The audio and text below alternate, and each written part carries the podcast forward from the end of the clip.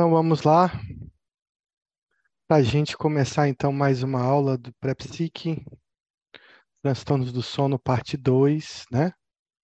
A gente viu aí todo o tema de insônia na aula passada, agora a gente vai abordar outros temas relacionados também ao sono, mas não especificamente a insônia, mas a gente podia revisar um pouco a questão dos remédios indicados na insônia primária, que a gente comentou na aula passada.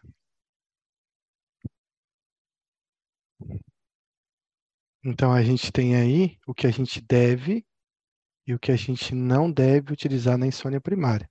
Mas claro que eu frisei muito bem que isso depende muito da comorbidade do paciente.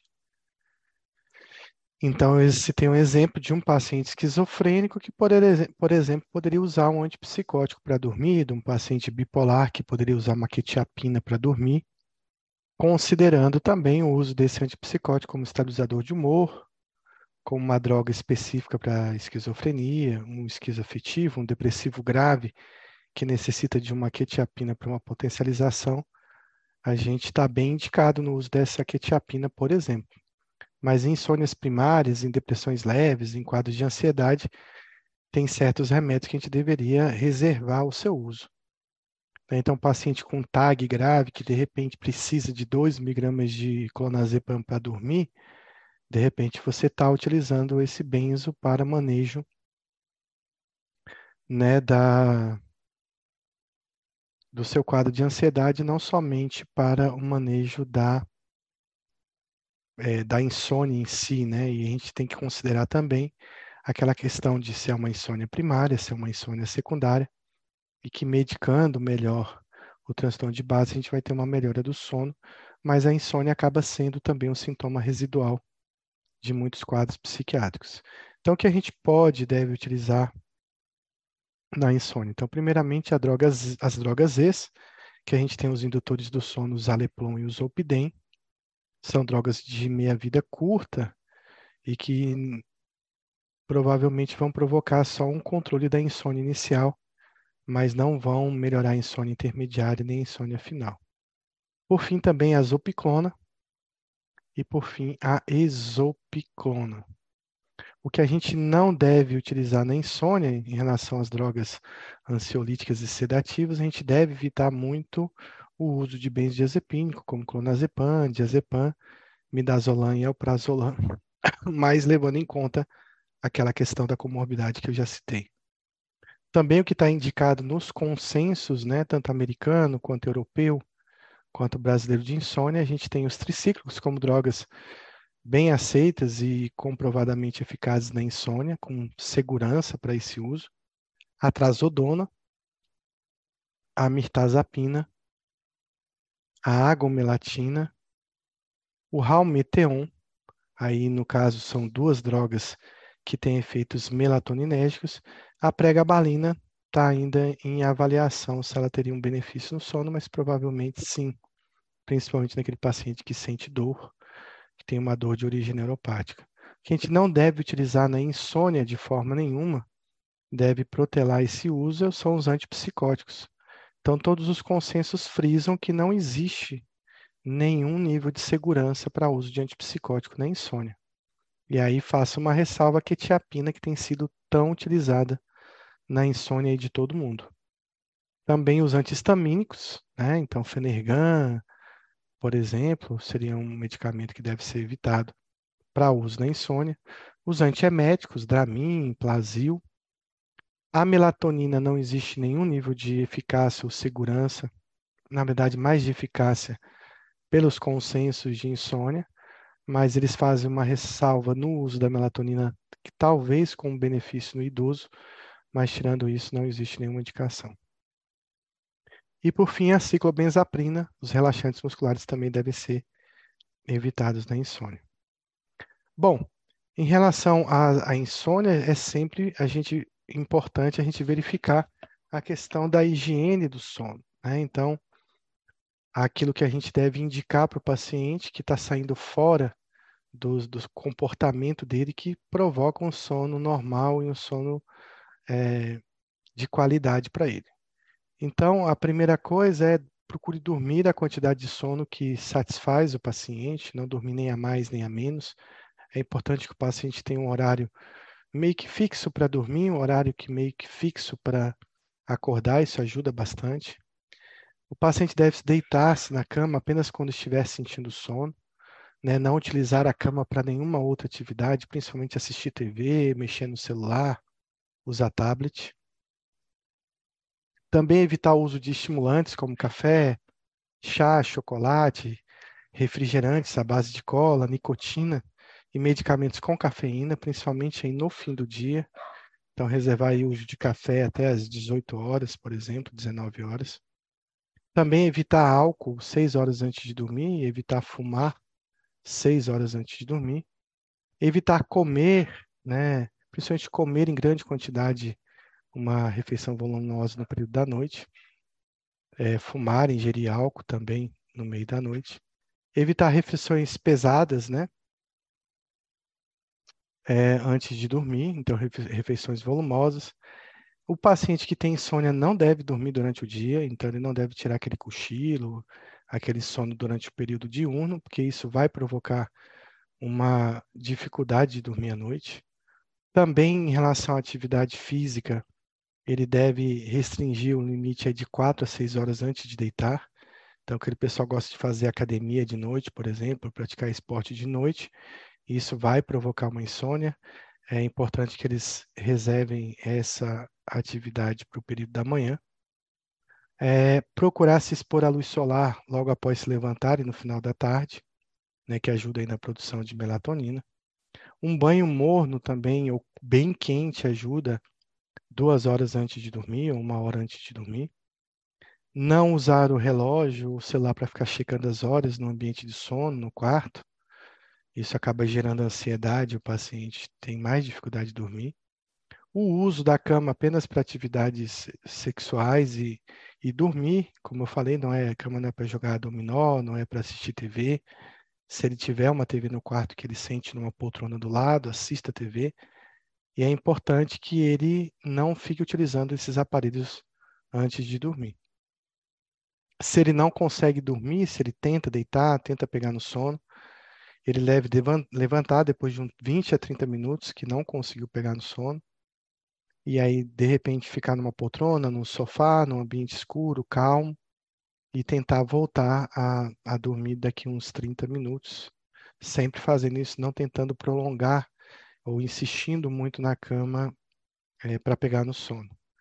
Se ele não consegue dormir, procura se distrair, mas essa questão aqui que eu copiei do livro da USP, como assista TV fora do seu quarto, essas coisas não vão ajudar muito. Então, se você não está conseguindo dormir, não adianta você ir para frente da TV, para frente do celular, para frente do tablet, que isso não vai ajudar. Então, uma hora antes de dormir, duas horas antes, essas telas que né, expõem o olho a muita luminosidade devem ser evitadas. Então, ele o que eu recomendo é que ele faça uma leitura de um livro chato, numa penumbra, numa luz bem fraca, ou ouça algum tipo de música mais a nível instrumental. E manter horários regulares tanto para dormir quanto horários regulares para acordar. Então, a gente vai abordar um tema novo, que é o transtorno de hipersonolência. Né? Então, a gente vai marcar a alternativa incorreta. Então, há relato do próprio indivíduo de sonolência excessiva hipersonolência após insônia no período noturno. Então, o paciente que refere sono durante o dia, mas que não dormiu bem à noite. A letra B, ele sofre de períodos recorrentes de sono ou de cair de sono no mesmo dia, fica cochilando durante o dia. Letra C, um episódio de sono principal prolongado de mais de seis horas por dia não é reparador, não é revigorante. Então, o paciente ele dorme, por exemplo, oito, nove horas e ele sente que isso não recarregou as baterias e durante o dia ele permanece sonolento. Letra D, tem dificuldade de estar totalmente acordado depois de um despertar abrupto. É, por exemplo, ele acorda de manhã e ainda se sente muito sonolento. E letra E, hipersonolência ocorre pelo menos três vezes por semana durante pelo menos três meses. Qual dessas é uma alternativa falsa?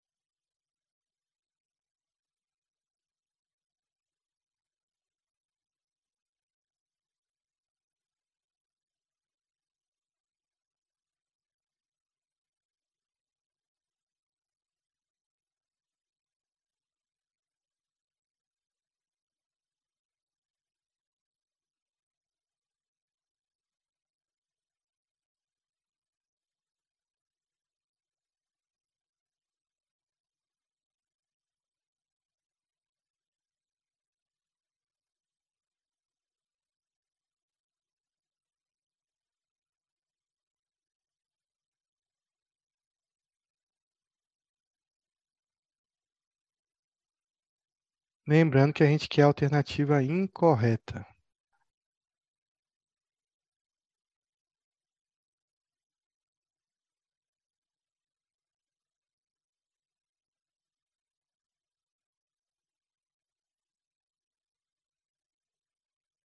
Então, esse é um tema novo, né? Então, a resposta seria a letra A, tá?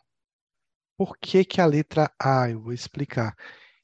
Então, você tem um transtorno chamado transtorno de insônia, que é um paciente que não dormiu de noite. Claramente, esse paciente que não dormiu de noite pode ter uma hipersonolência diurna, mas essa hipersonolência diurna, ela é secundária à insônia.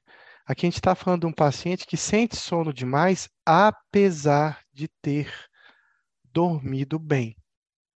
Então, a, o transtorno de sonolência ele não cabe naquele paciente que teve insônia durante o período noturno. É verdade que esse paciente tem vários cochilos, ele mesmo dormindo bem, ele sente que esse sono não é revigorante, não foi suficiente durante a noite. Ele tem dificuldade de permanecer acordado após a, a, ele se sente sonolento após ter acordado, uma coisa que a gente chama de inércia do sono, como se o sono ele estivesse ali. E a frequência, sim, na, nos transtornos de sono, sempre a frequência do, da regra dos três, três vezes por semana durante um período de um mês. Então, a gente vai falar dos transtornos ou dos transtornos de hipersonolência. Existem vários transtornos né, de hipersonolência. A Denise está perguntando se é igual narcolepsia. A narcolepsia é um tipo né, de transtorno de hipersonolência. Então, nós temos narcolepsia tipo 1, tipo 2, a hipersonia idiopática, síndrome de Klein-Levin, é a hipersonia devido a uma condição médica ou substância, devido a um transtorno psiquiátrico, síndrome do sono insuficiente, e são sintomas é, isolados, variantes, né, de normais também pode ser uma hipersonolência e o dormidor longo, são esses tipos, mas a gente vai tratar agora do transtorno de hipersonolência especificamente. Então, quem que é esse paciente no critério A? É um paciente que refere sonolência diurna, quando ele está acordado, né, apesar, uma sonolência excessiva, apesar de um sono normal, que tenha durado aí pelo menos sete horas. Alguns pacientes dormem até nove horas e mesmo assim sentem hipersonolência. A gente vai explicar isso aqui no item 2 do critério A. Então, é um paciente que se sente sonolento, apesar de ter dormido pelo menos mais de sete horas. Então, o que, que ele vai ter de sintomas? Um sono né, recorrente durante o dia.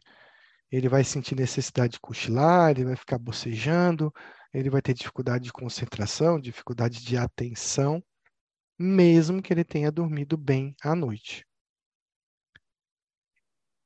Também ele vai sentir né, uma sonolência, mesmo que ele tenha dormido bastante, mesmo que ele tenha dormido nove horas. Lembrando que o mínimo são sete horas, mas mesmo os pacientes que dormem mais tempo, nove horas, também sentem essa sonolência.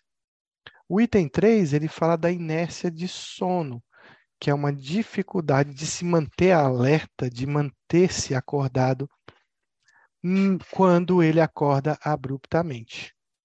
Né? Então, quando ele acorda de manhã, ele tem dificuldade de sair da cama, ele tem dificuldade de tomar banho, ele toma banho, mesmo assim ele se sente sonolento, ele vai se arrumar sonolento, vai tomar café e vai para o trabalho sonolento.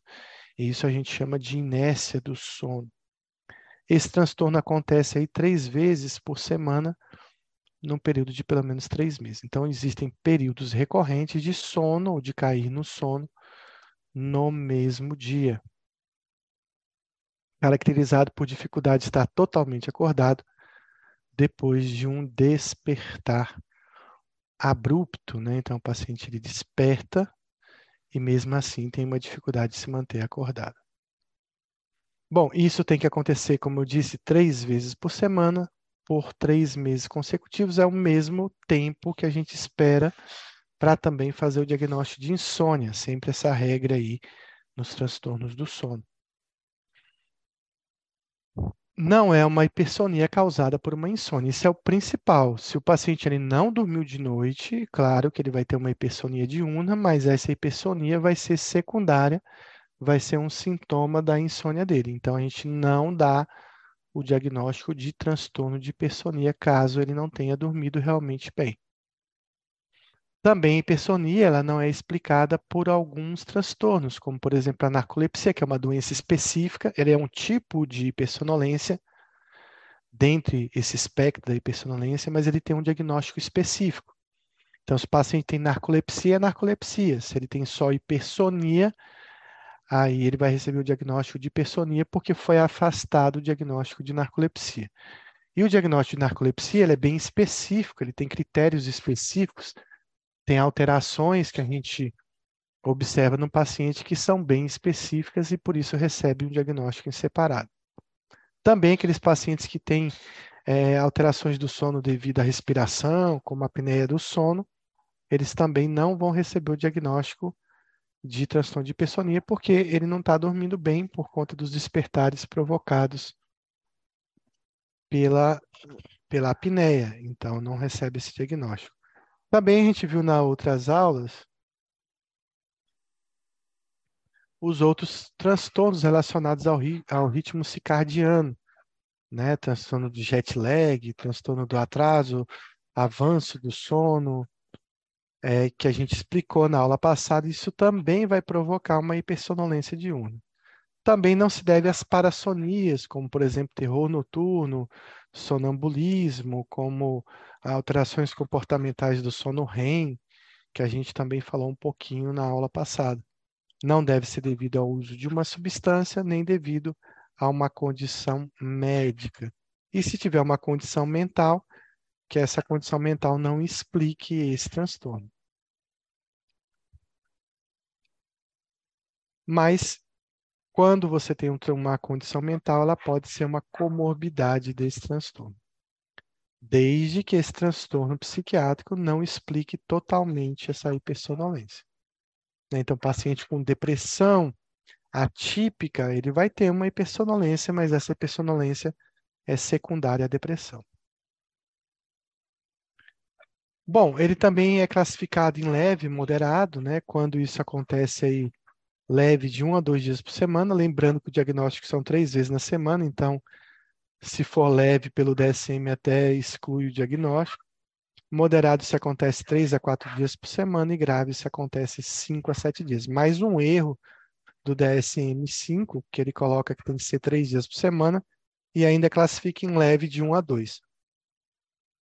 Ele é agudo se dura menos de um mês, lembrando que o diagnóstico são três meses, então não tem como ser agudo, né? Se, é outra contradição do DSM-5, são várias contradições que a gente acha.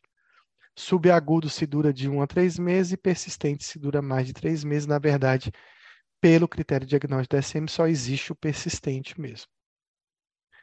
Então, sobre o transtorno de hipersonolência, marque a alternativa incorreta. Letra A, tem quantidade excessiva de sono, tem qualidade deteriorada de vigília, tem inércia do sono, tem dificuldade para dormir e tem dificuldade para acordar pela manhã. Qual dessas é falsa?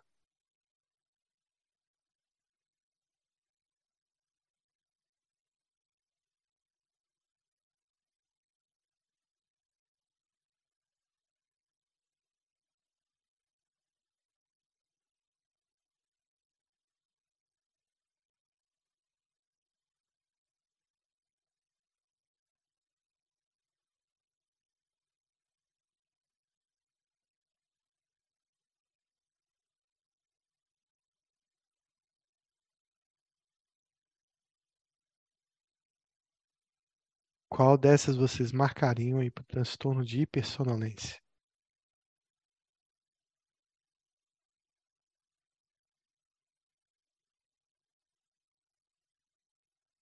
Luiz está tímido hoje. Luiz, vamos responder aí.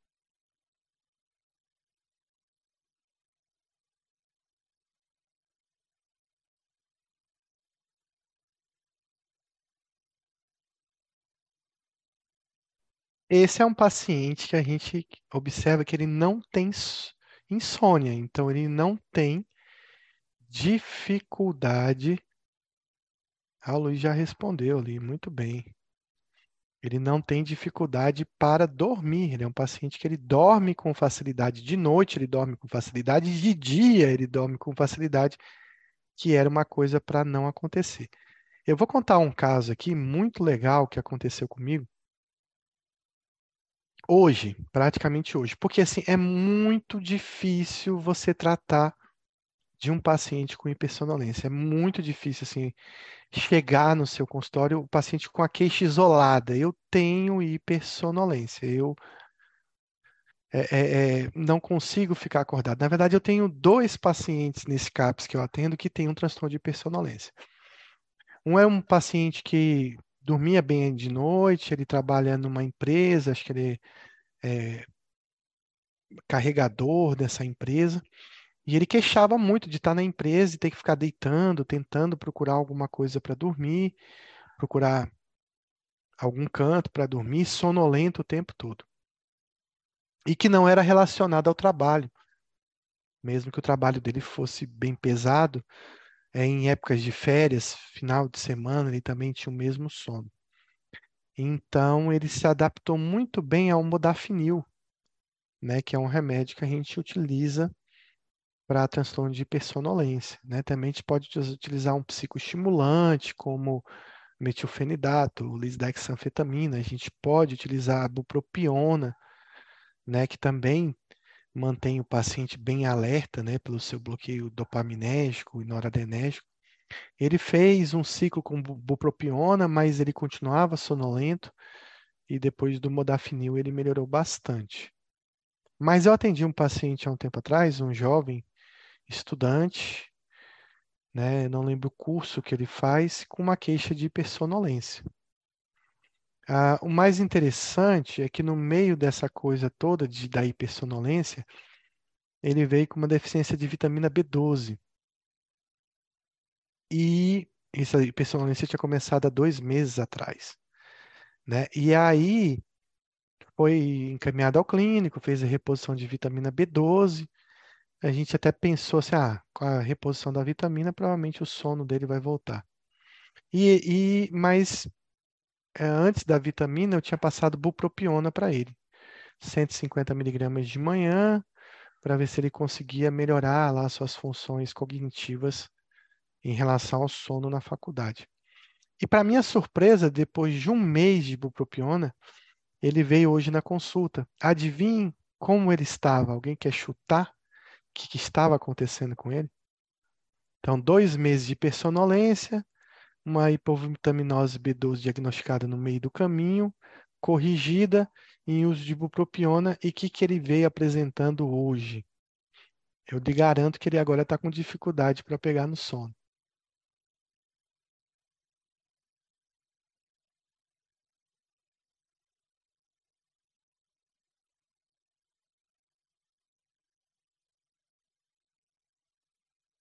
Denise matou a charada, ele chegou em hipomania.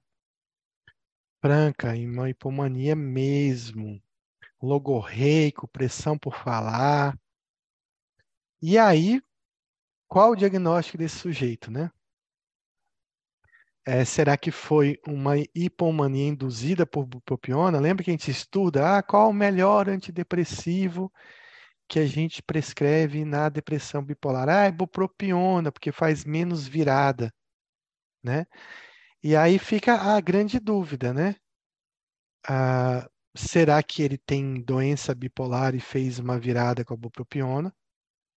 Ou, ou se ele realmente tem doença bipolar, a bupropiona foi só um gatilho para o aparecimento aí da, do primeiro episódio de hipomania dele. A gente só vai saber com o tempo, né? Então, a bupropiona dele foi retirada, é, entrei com risperidona para ele, um miligrama de manhã, um miligrama à noite, vou ver ele semana que vem, e vai, vai, só o tempo vai me dizer se foi só bupropiona, e ele não vai recorrer nessas viradas, ou se realmente ele tem doença bipolar, ele estava começando. Mas olha que interessante, a, é, o quadro dele começou com uma hipersonolência. Eu também não sei se essa hipersonolência está relacionada a um, uma doença bipolar de base, por exemplo, ou a hipovitaminose B12, da, da B12, também não, não sei informar corretamente. O fato é que quando ele chegou com hipersonolência, ele não tinha nenhum tipo de outro sintoma, de ansiedade, depressão, absolutamente nada. Ah, poderia, Denise pergunta, poderia ser uma crise de hipercinesia pelo uso é, comórbido, pelo uso do medicamento, é isso? Não, ele não estava com hipercinesia, não. Ele estava em hipomania mesmo. Ele estava mais logorreico, ele é um cara tímido, ele começou a ficar mais falante, mais desinibido. Ele não queria terminar a consulta, ele queria fazer tirar um monte de dúvida. A irmã ele, do médico já terminou, tem outras pessoas para atender. Ele tá vendo aí, doutor? Tá vendo como que eles me interrompem? Eles querem sempre me interromper, eu sempre tenho minhas dúvidas. E eu quero tirar minhas dúvidas com você. Eu falei, não, semana que vem eu te explico. E ele não conseguia parar de falar, mas ele não estava em mania pelo menos ainda não. Então, isso é o que a gente chama de, o que você está perguntando, Denise, é se ele tem doença bipolar e já tinha doença bipolar, que não havia se manifestado, porque não havia queixas anteriores, e agora ele está desenvolvendo a doença e pelo uso da bupropiona ele fez um episódio da doença, então eu posso dizer que o fulano tem doença bipolar, e esse é o primeiro episódio que foi induzido por uma substância. Essa é uma hipótese, mas existe a hipótese de um, de um quadro de mania ou de um quadro de um quadro de hipomania induzido por substância. Que significa o quê? Que o paciente só faz esse episódio quando ele é submetido a determinado medicamento. Ou seja, ele não tem a doença bipolar para desenvolver de forma espontânea, mas ele desenvolve episódios da doença induzido ou por uma condição médica ou por um medicamento. É, mas provavelmente ele tem genética, porque para ele induzir esse quadro de, de hipomania com o uso de um remédio, ele deve ter alguma genética de doença bipolar. Então, na verdade, só o tempo é que vai nos dizer, né, agora daqui para frente, sem uso de ibupropiona, com uso de estabilizador de humor que a gente vai deixar por um período, vai aventar a possibilidade dele ser bipolar ou não. Depois de um tempo, provavelmente ele vai ficar assintomático, talvez ele não queira tomar um remédio, e aí vai ser o momento que a gente vai decidir. Retira para ver o que acontece, que eu acho que é o mais correto depois de um tempo, e vai ter que pagar para ver, ou vai deixar esse paciente é, com o rótulo de bipolar para o resto da vida, tomando remédio para o resto da vida, que eu acho que não vale a pena, né? Porque foi um episódio realmente em uso de medicamento. Quando isso vai ser decidido, vai ser decidido em conjunto comigo com o paciente. Geralmente a gente deixa o estabilizador algum tempo. Se ele seguir bem sei lá, seis meses, nove meses, depois provavelmente a gente vai ter que retirar para ver se espontaneamente ele vai apresentar um quadro. É o que a gente faz quando o paciente tem um episódio psicótico, por exemplo, em uso de uma droga, de maconha, por exemplo, de cocaína. A gente não sabe se ele realmente tem esquizofrenia ou um transtorno psicótico primário ou aquilo foi induzido pela substância. Então, depois de um tempo, se ele permanecer totalmente assintomático, a gente vai ter que retirar o antipsicótico lentamente, claro, e ir observando se vai reaparecer algum sintoma psicótico ou até se depois da retirada vai ter um ressurgimento desse sintoma psicótico. É o mesmo raciocínio que a gente tem. E é interessante que eu sabia que da aula de hipersonolência veio exatamente esse paciente agora atendido pela manhã. Então, no transtorno de hipersonolência existe uma quantidade excessiva de sono. Existe um sono noturno estendido, aquele paciente que tem dificuldade de acordar de manhã, mesmo ele tendo dormido muitas horas, ou um sono diurno involuntário. é um paciente que tem uma qualidade deteriorada da vigília. Né? Então, a vigília dele passa por vários processos aí de desatenção, de cochilos, né? onde ele tem uma propensão para dormir quando ele está acordado. Isso pode levar, por exemplo, a grandes prejuízos no trabalho e a depender do trabalho dele gerar até acidentes, né? Então existe uma incapacidade de permanecer desperto quando necessário. É claro que o transtorno de hipersonolência é bem menos comum que os transtornos de insônia na população, é bem menos frequente. Mas a gente vai encontrar alguns pacientes com esse transtorno de forma isolada. Então, os, os, durante a noite, esse paciente ele consegue dormir rapidamente e ele apresenta uma boa eficácia do sono. Ele consegue dormir e cochilar muito bem durante o sono. ele pode ter dificuldade, né, para acordar pela manhã, aquilo que a gente chama de inércia do sono. Muitos acordam confusos, sonolentos, com dificuldade realmente de se locomover, com dificuldade de abrir os olhos, né? às vezes até com uma ataxia, com uma marcha dificultosa em relação a, a, a ter que realizar as atividades que vão começar do dia por conta desse excesso do sono. Então, sobre o transtorno de hipersonolência, a marca é incorreta. Os cochilos diurnos tendem a ser relativamente longos e reparadores. 80% dos indivíduos com hipersonolência relatam que não têm sono reparador. Então, eles têm uma queixa relacionada, ah, talvez eu não tenha dormido bem, mas quando você faz uma, um exame, percebe que ele, que ele dormiu normalmente. 80% dos indivíduos com hipersonalidade relatam dificuldade para acordar pela manhã. A inércia do sono, embora menos comum, é altamente específica da hipersonolência. Cochilos curtos, duração de menos de 30 minutos, não são revigorantes para esses pacientes.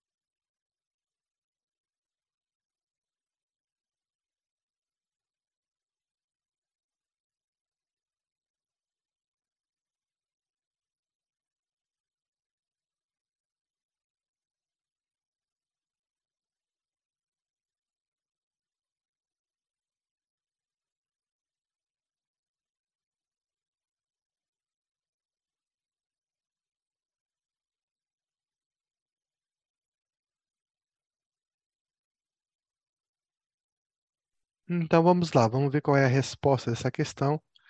E é a letra A. Cochilos diurno tendem a ser relativamente longos e reparadores. Mesmo que esse paciente ele durma durante o dia, ou cochilos curtos ou cochilos longos, ele não vai sentir que isso vai melhorar o sono. Né? Então, o que a gente considera cochilo curto é aquele paciente que deita ali durante o dia por menos de 30 minutos e cochilos longos, o DSM classifica como 60 minutos. Vejam que não tem um cochilo intermediário mais uma falha do DSM-5. Né? Entre 30 e 60 minutos é inclassificável esse tipo de cochilo, mas essa é a definição que ele coloca lá, de um cochilo longo de um cochilo curto. O fato é que ambos esses cochilos acabam não sendo reparadores. Então, é um paciente que realmente tem um excesso de sono, e mesmo que ele durma por período curto, mesmo que ele durma por mais de uma hora, ele não consegue ter essa reparação. Sim, para que o sono seja, a Denise pergunta, para que seja reparador, tem que ter o sono REM e não REM. Sim, toda aquela fisiologia do sono, aquela mudança de padrão de sono é importante, mas esse paciente aqui, muitas vezes, quando ele faz uma, uma polissonografia, está tudo normal em relação aos tipos né, de sono que ele tem e as divisões do sono, mas mesmo assim, durante o dia, ele sente uma sonolência. Então, o cochilo curto, assim como o cochilo longo, ele não parece reparar o estado de alerta do paciente. Então, 80% eh, acabam tendo uma queixa de que não dormiram bem. Isso precisa ser investigado, porque às vezes esse paciente, se ele realmente não dormiu bem, ele pode ter uma apneia do sono, mas quando você investiga melhor, você vê que o sono dele está perfeito e mesmo assim ele sente uma hipersonolência durante o dia. E eles têm uma dificuldade, né, pela acordar pela manhã, e cerca de metade deles queixam-se dessa inércia do sono, que é essa dificuldade de se manter desperto logo depois que acordou. Então, a inércia do sono é um período de alteração do desempenho e de uma vigilância diminuída após acordar de um episódio de sono regular ou de um cochilo, não conseguindo manter a vigília após esse período de sono ela é altamente específica da hipersonolência, uma característica específica da hipersonolência. E pode acontecer mesmo que ele tenha dormido mais de sete, mais de nove horas durante o período da noite. É, são situações de baixa estimulação e baixa atividade onde esses episódios né, de cochilo ou de dificuldade de se manter alerta na hipersonolência acontecem exceto. Então, aonde esse paciente com hipersonolência vai conseguir se manter mais alerta?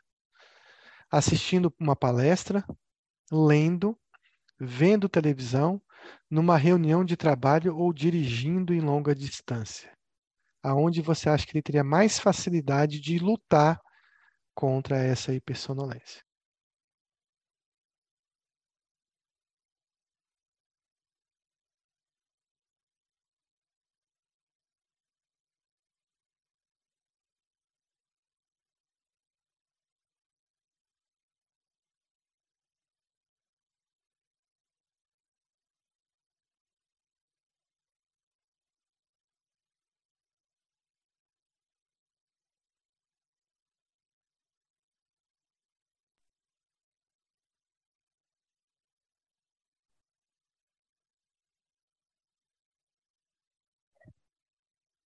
Luiz marcou aí vendo televisão.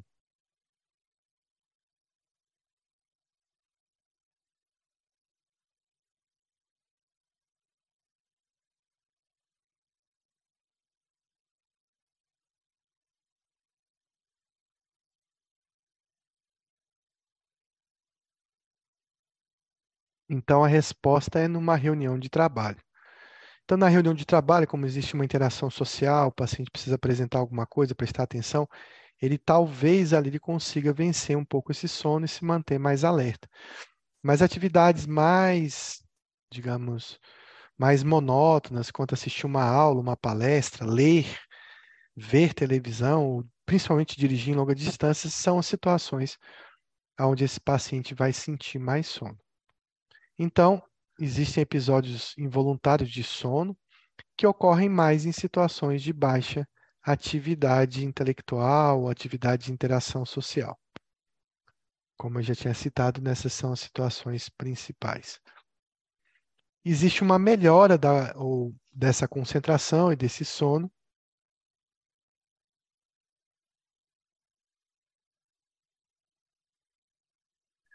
é, em relação ao trabalho, em relação às reuniões e em relação aos encontros sociais, onde ele pode melhorar essa atividade do sono.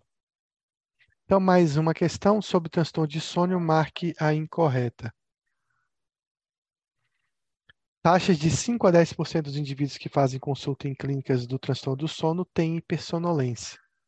Ele tem a prevalência de 1% na população, é mais comum em mulheres, O transtorno de hipersonolência tem curso persistente, com evolução progressiva na gravidade dos sintomas. História familiar de disfunção do sistema nervoso autônomo, cefaleia, tipo vascular, fenômenos de Raynaud e desmaios são comuns no transtorno de hipersonolência.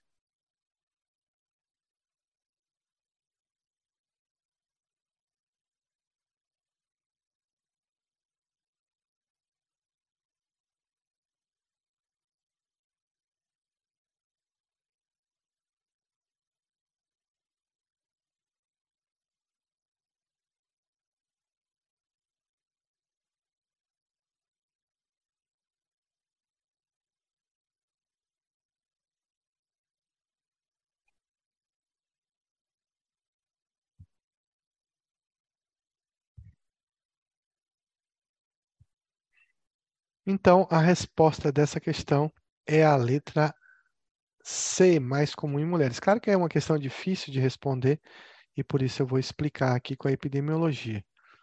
Então, as taxas ocorrem em entre 5 a 10% das pessoas que procuram alguma consulta clínica relacionada ao sono, claro que a insônia vai ser o transtorno do sono mais frequente.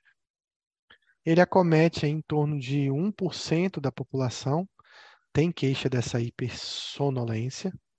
Em relação à epidemiologia, não existe diferença né, entre homens e mulheres, as taxas são iguais nessa hipersonolência. Ele tem um curso persistente, geralmente com evolução progressiva na gravidade dos sintomas, por isso ele deve ser tratado. E aí, como eu disse, os psicoestimulantes são remédios importantes para tratar esse paciente. E existe uma história nesses pacientes de disfunção no sistema nervoso autônomo, de cefaleias do tipo vascular. Também não se sabe, mas fenômenos de Raynaud e desmaio, síncope, são comuns nas famílias desses pacientes ou no próprio paciente. Né? Também não existe uma explicação para isso, mas isso é mais observado nesses pacientes. Então, sobre o transtorno de personolência, marca incorreta. Os episódios de sono podem durar até 20 horas. A duração média do sono noturno gira em torno de 9 horas e 30 minutos. Na maior parte dos casos, manifesta-se plenamente no fim da adolescência ou no início da idade adulta. O diagnóstico em pessoas com transtorno de personalidade ocorre 10 a 15 anos depois do surgimento dos sintomas. E casos pediátricos são comuns.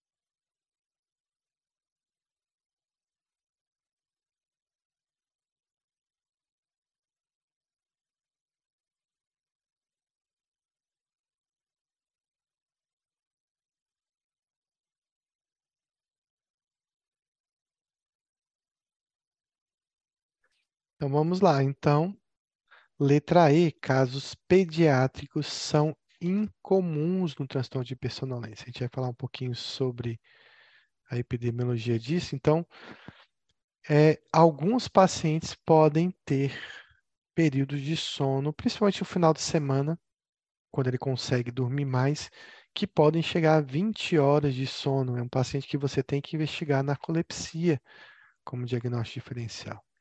A média é que esses pacientes têm um sono longo mesmo. Então, geralmente, eles dormem à noite em torno de 9 horas e 30 minutos. Então, já dormem bastante de noite, de noite e ainda ficam sonolentos no período no, diurno. Ah, eles são capazes de diminuir o tempo do sono né, nos dias da semana, mas no fim de semana e feriados, esses pacientes costumam aumentar o tempo de sono em até 3 horas. E como pode como foi dito, pode chegar a pacientes que dormem 12, 15, 20 horas nos finais de semana. Esses despertares são acompanhados da inércia do sono, a gente falou em torno de 30 a 50% dos casos nesses pacientes. Então, é um transtorno que geralmente começa no adulto jovem, tanto na mulher quanto no homem. Os casos pediátricos são bem incomuns. Então, geralmente no fim da adolescência, início da fase adulta, a idade média de aparecimento do transtorno de hipersonolência é em torno aí dos 17 aos 24 anos de idade. Então, incomum na faixa pediátrica e no adolescente mais jovem. Sobre o transtorno de hipersonolência, marque e, e, geralmente existe um atraso no diagnóstico mesmo. Esse paciente às vezes fica muito tempo tendo esses cochilos, esse sono, até procurar ajuda. Às vezes existe uma, um, um delay, uma demora aí de 10 anos, 15 anos para que ele procure ajuda. Sobre o transtorno de hipersonolência, marque é, está relacionada a todas as condições, exceto estresse psicológico, consumo de álcool, tabagismo, traumatismo craniano e mononucleose infecciosa. Então, uma dessas condições não está relacionado ao, à hipersonolência.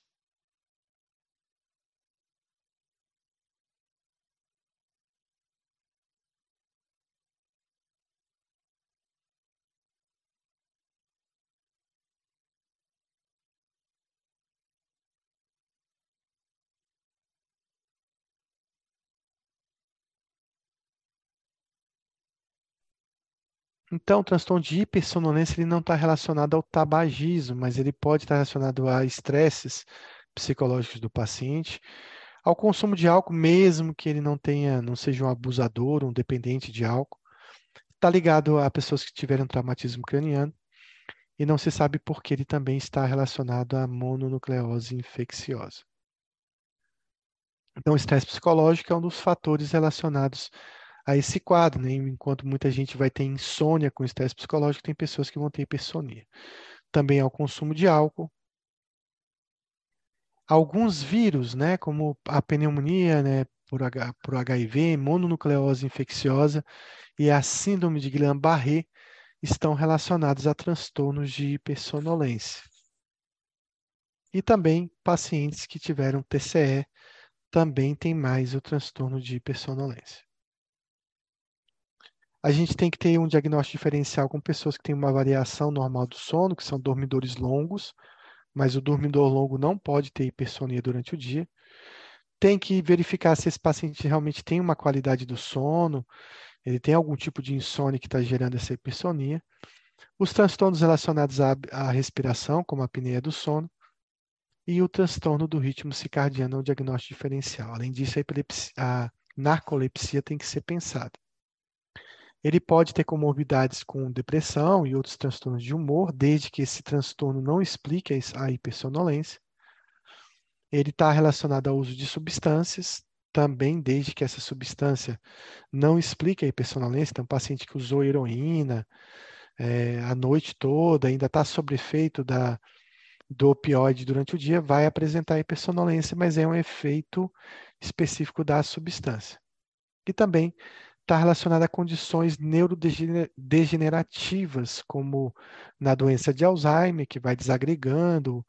O sono ele pode ter tanto insônia ou alteração do, do ciclo, mas ele pode ter hipersonolência. Também a doença de Parkinson e pacientes com atrofia multissistêmica também tem.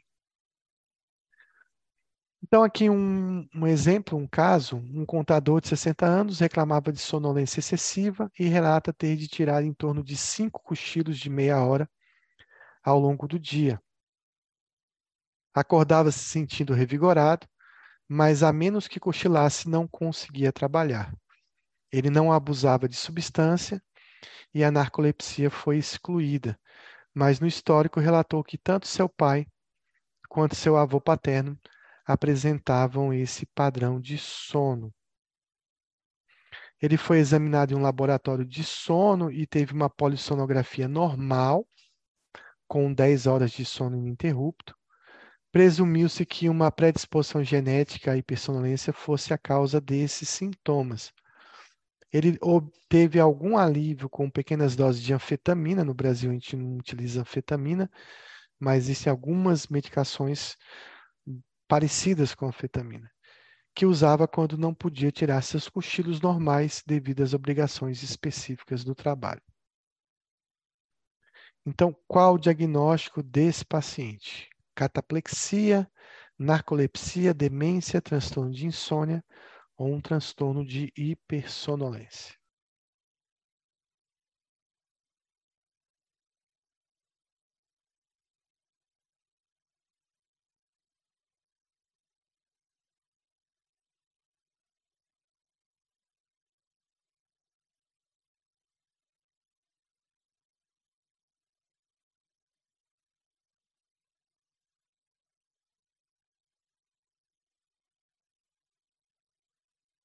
Então, um exemplo típico é de um paciente que tem uma história familiar, né? Que ele apresenta uma polissonografia. Olha uma coisa interessante aqui nesse caso, né? A narcolepsia foi excluída, então provavelmente fizeram investigação de narcolepsia.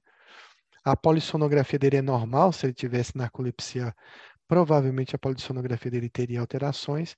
E ele tem essa história de ficar tirando vários cochilos durante o dia e que melhorou com o uso de um psicoestimulante, que é o que a gente utiliza na hipersonolência. Né? Então, o uso de. Eh, geralmente, a gente tem é, utilizado mais o modafinil, que é o Stavigile, porque é uma droga que dá menos ansiedade, dá menos é, estimulação, né, que a gente utiliza na dose de 100 a 400 miligramas, que é o Stavigile, que é uma droga muito boa para tratar a hipersonolência, mas alguns pacientes podem necessitar de psicoestimulantes mais potentes, como, por exemplo, aí a questão do metilfenidato, a questão aí da, da lisdexanfetamina, por exemplo, pode ser bastante utilizada nesses transtornos.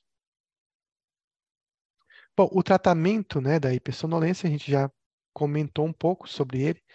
Então, a gente utiliza alguns medicamentos, alguns medicamentos específicos da narcolepsia, como oxibato de sódio, por exemplo.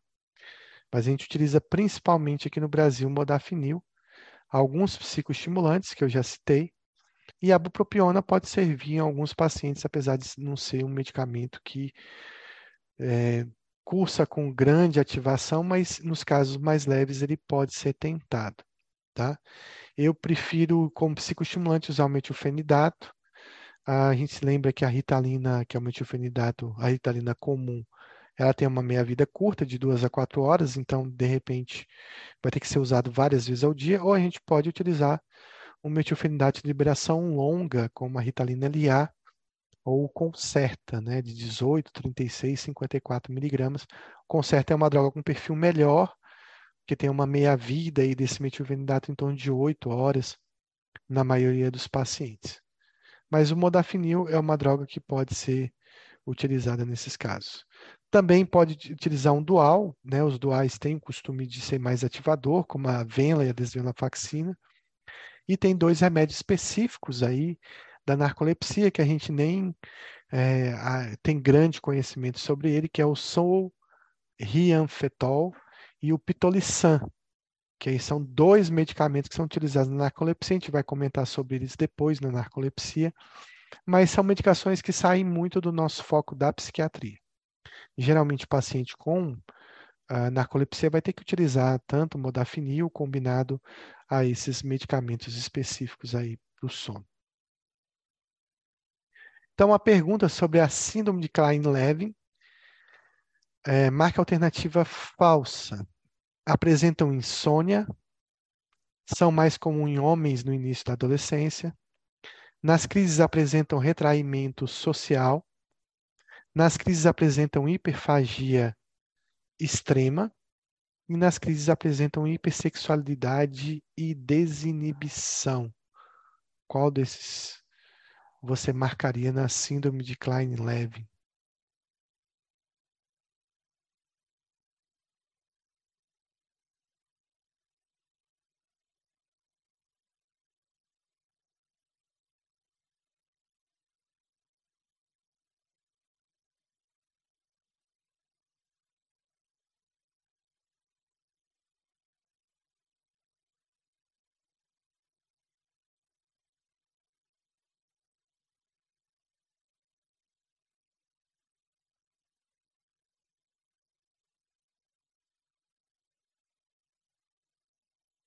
Questão difícil, né, Luiz?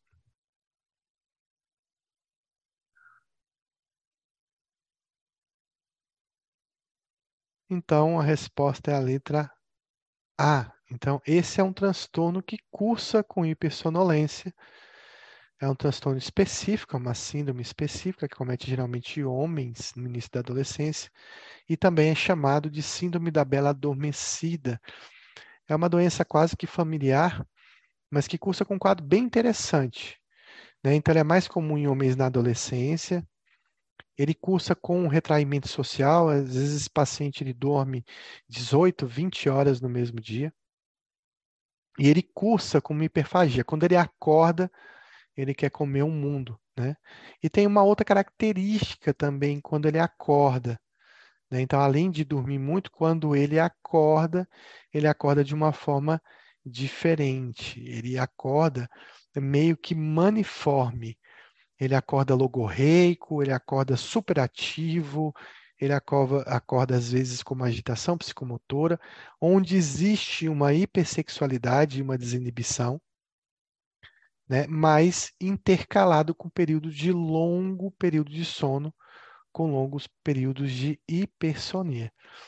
E esse quadro ele é causado aí por um antígeno leucocitário, é, tem um marcador, né, que é o antígeno leucocitário humano, que está aumentada. Então, provavelmente deve ter alguma disfunção imunológica nesses homens, nesses adolescentes, que começa no fim da adolescência. E ele, às vezes, ele passa períodos sintomáticos de semanas, depois ele tem períodos de funcionamento normal e depois ele volta a apresentar a síndrome novamente. Esse é um diagnóstico de exclusão, um diagnóstico difícil, mas a gente vai gravar. Síndrome da bela adormecida, síndrome de Klein-Levin, é, na verdade, do belo adormecido, porque é mais em homens, em que ele dorme muito, períodos de 20 horas de sono, 15 horas de sono, mas quando acorda, ele acorda em mania, basicamente num quadro maniforme. É um quadro raro, autolimitado, muitos pacientes apresentam alguns episódios da doença, depois a doença some, mas ela deve ter um perfil imunológico, talvez ativado por algum vírus, mas que ainda não foi totalmente explicado mas costuma cair em prova, não sei porquê, todo mundo nunca viu, ninguém nunca viu Klein Levin, mas gosta de perguntar na prova, justamente para dificultar o acesso. Ele é tão raro que ocorre de 1 a 5 casos por milhão de habitantes, está lá descrito no DSM-5 como um dos tipos de transtorno de personia. Como eu tinha dito, o início comum no fim da adolescência.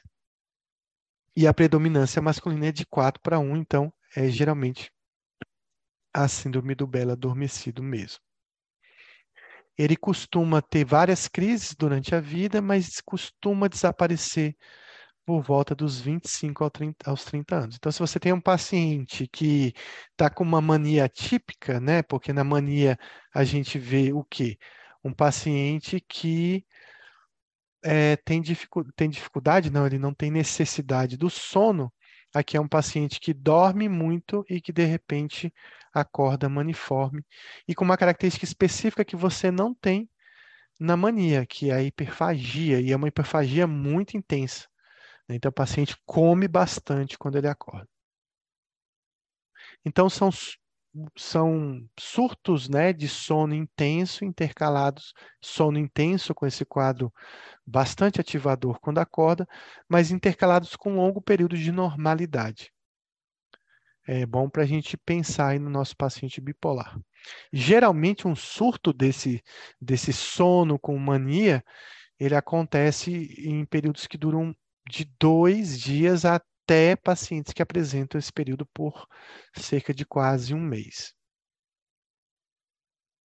E esses períodos de sono, de hipersonolência, duram em torno de 15 a 21 horas de sono por dia. É, existem alguns pródromos né, da, de uma crise da, da síndrome de Klein-Levin que incluem aí fadiga, cefaleia e sintomas gripais. Então, por isso que foi aventado a possibilidade desse transtorno estar relacionado aí a algum tipo de infecção, gerando uma resposta imunológica e uma modificação aí no padrão cerebral relacionado ao sono. Esses pacientes apresentam irritabilidade, confusão mental também, podem apresentar durante o período que acordam, e sintomas de desrealização. A irritabilidade, a disforia, é bem típica aí do quadro de mania.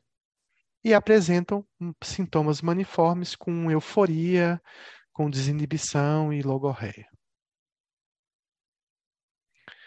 Bom, essa foi a síndrome de Klein-Levin. A gente vai partir agora para um outro diagnóstico relacionado à hipersonolência, que é a narcolepsia. Eu vou mandar para vocês no grupo um, alguns vídeos de narcolepsia é, que você assiste no YouTube, é, principalmente da cataplexia, que é um, um distúrbio bem interessante presente na narcolepsia, que é de, um pouco diferente nos, nas crianças mas que no adulto é bem típica. Na né? criança ela pode se apresentar como caretas e no, no adulto geralmente é uma crise intensa de sono, é, repentino, fulminante, que faz o paciente cair, bater a cabeça, desabar, durante um, uma, uma, um afeto positivo, durante um afeto alegre. Geralmente quando esse paciente dá risada. Né? Então, o paciente está lá assistindo um filme de comédia, quando ele dá risada por conta do filme, ele acaba desabando nesse sono. Isso chama-se cataplexia, que na verdade ele nem, nem dorme, ele perde o tônus muscular.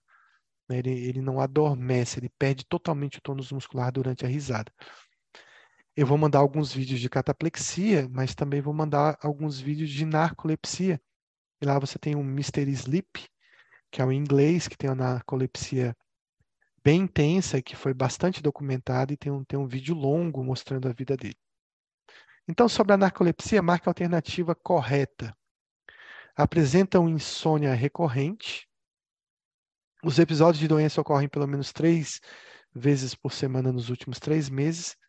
A cataplexia deve estar sempre presente.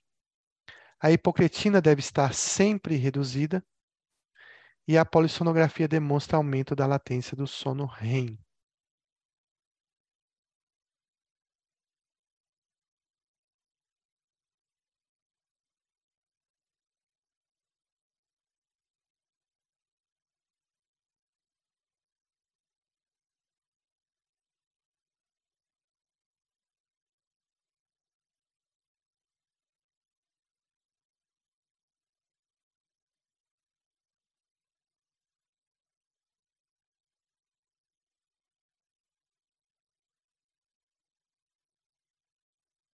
A gente vai conseguir responder bem essa questão se a gente lembrar as características do sono REM.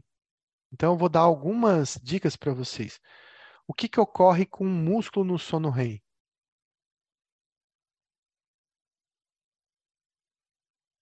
que, que ocorre com a musculatura do corpo no sono REM? Relaxo, uma atonia, basicamente uma atonia total. Então, um paciente com, com narcolepsia, ele estava lavando a louça, isso tem lá no Mr. Sleep, e de repente ele tem uma crise na narcolepsia. Então, ele cai. Ele cai porque ele teve uma atonia. Bom, se ele teve uma atonia, ele estava lavando a louça, ele estava acordado, e repentinamente ele teve uma atonia, ele começou o sono basicamente pelo quê? Ou o que, que chegou muito rápido no sono dele? Isso estava na aula passada. Então, rapidamente chegou o sono REM. Então, se rapidamente chegou o sono REM, a letra E não pode ser a verdadeira, né? Porque existe uma redução da latência do sono REM. Então, a gente não marcaria a letra E. Lembrando qual é o tempo de latência do sono REM? Vocês se recordam?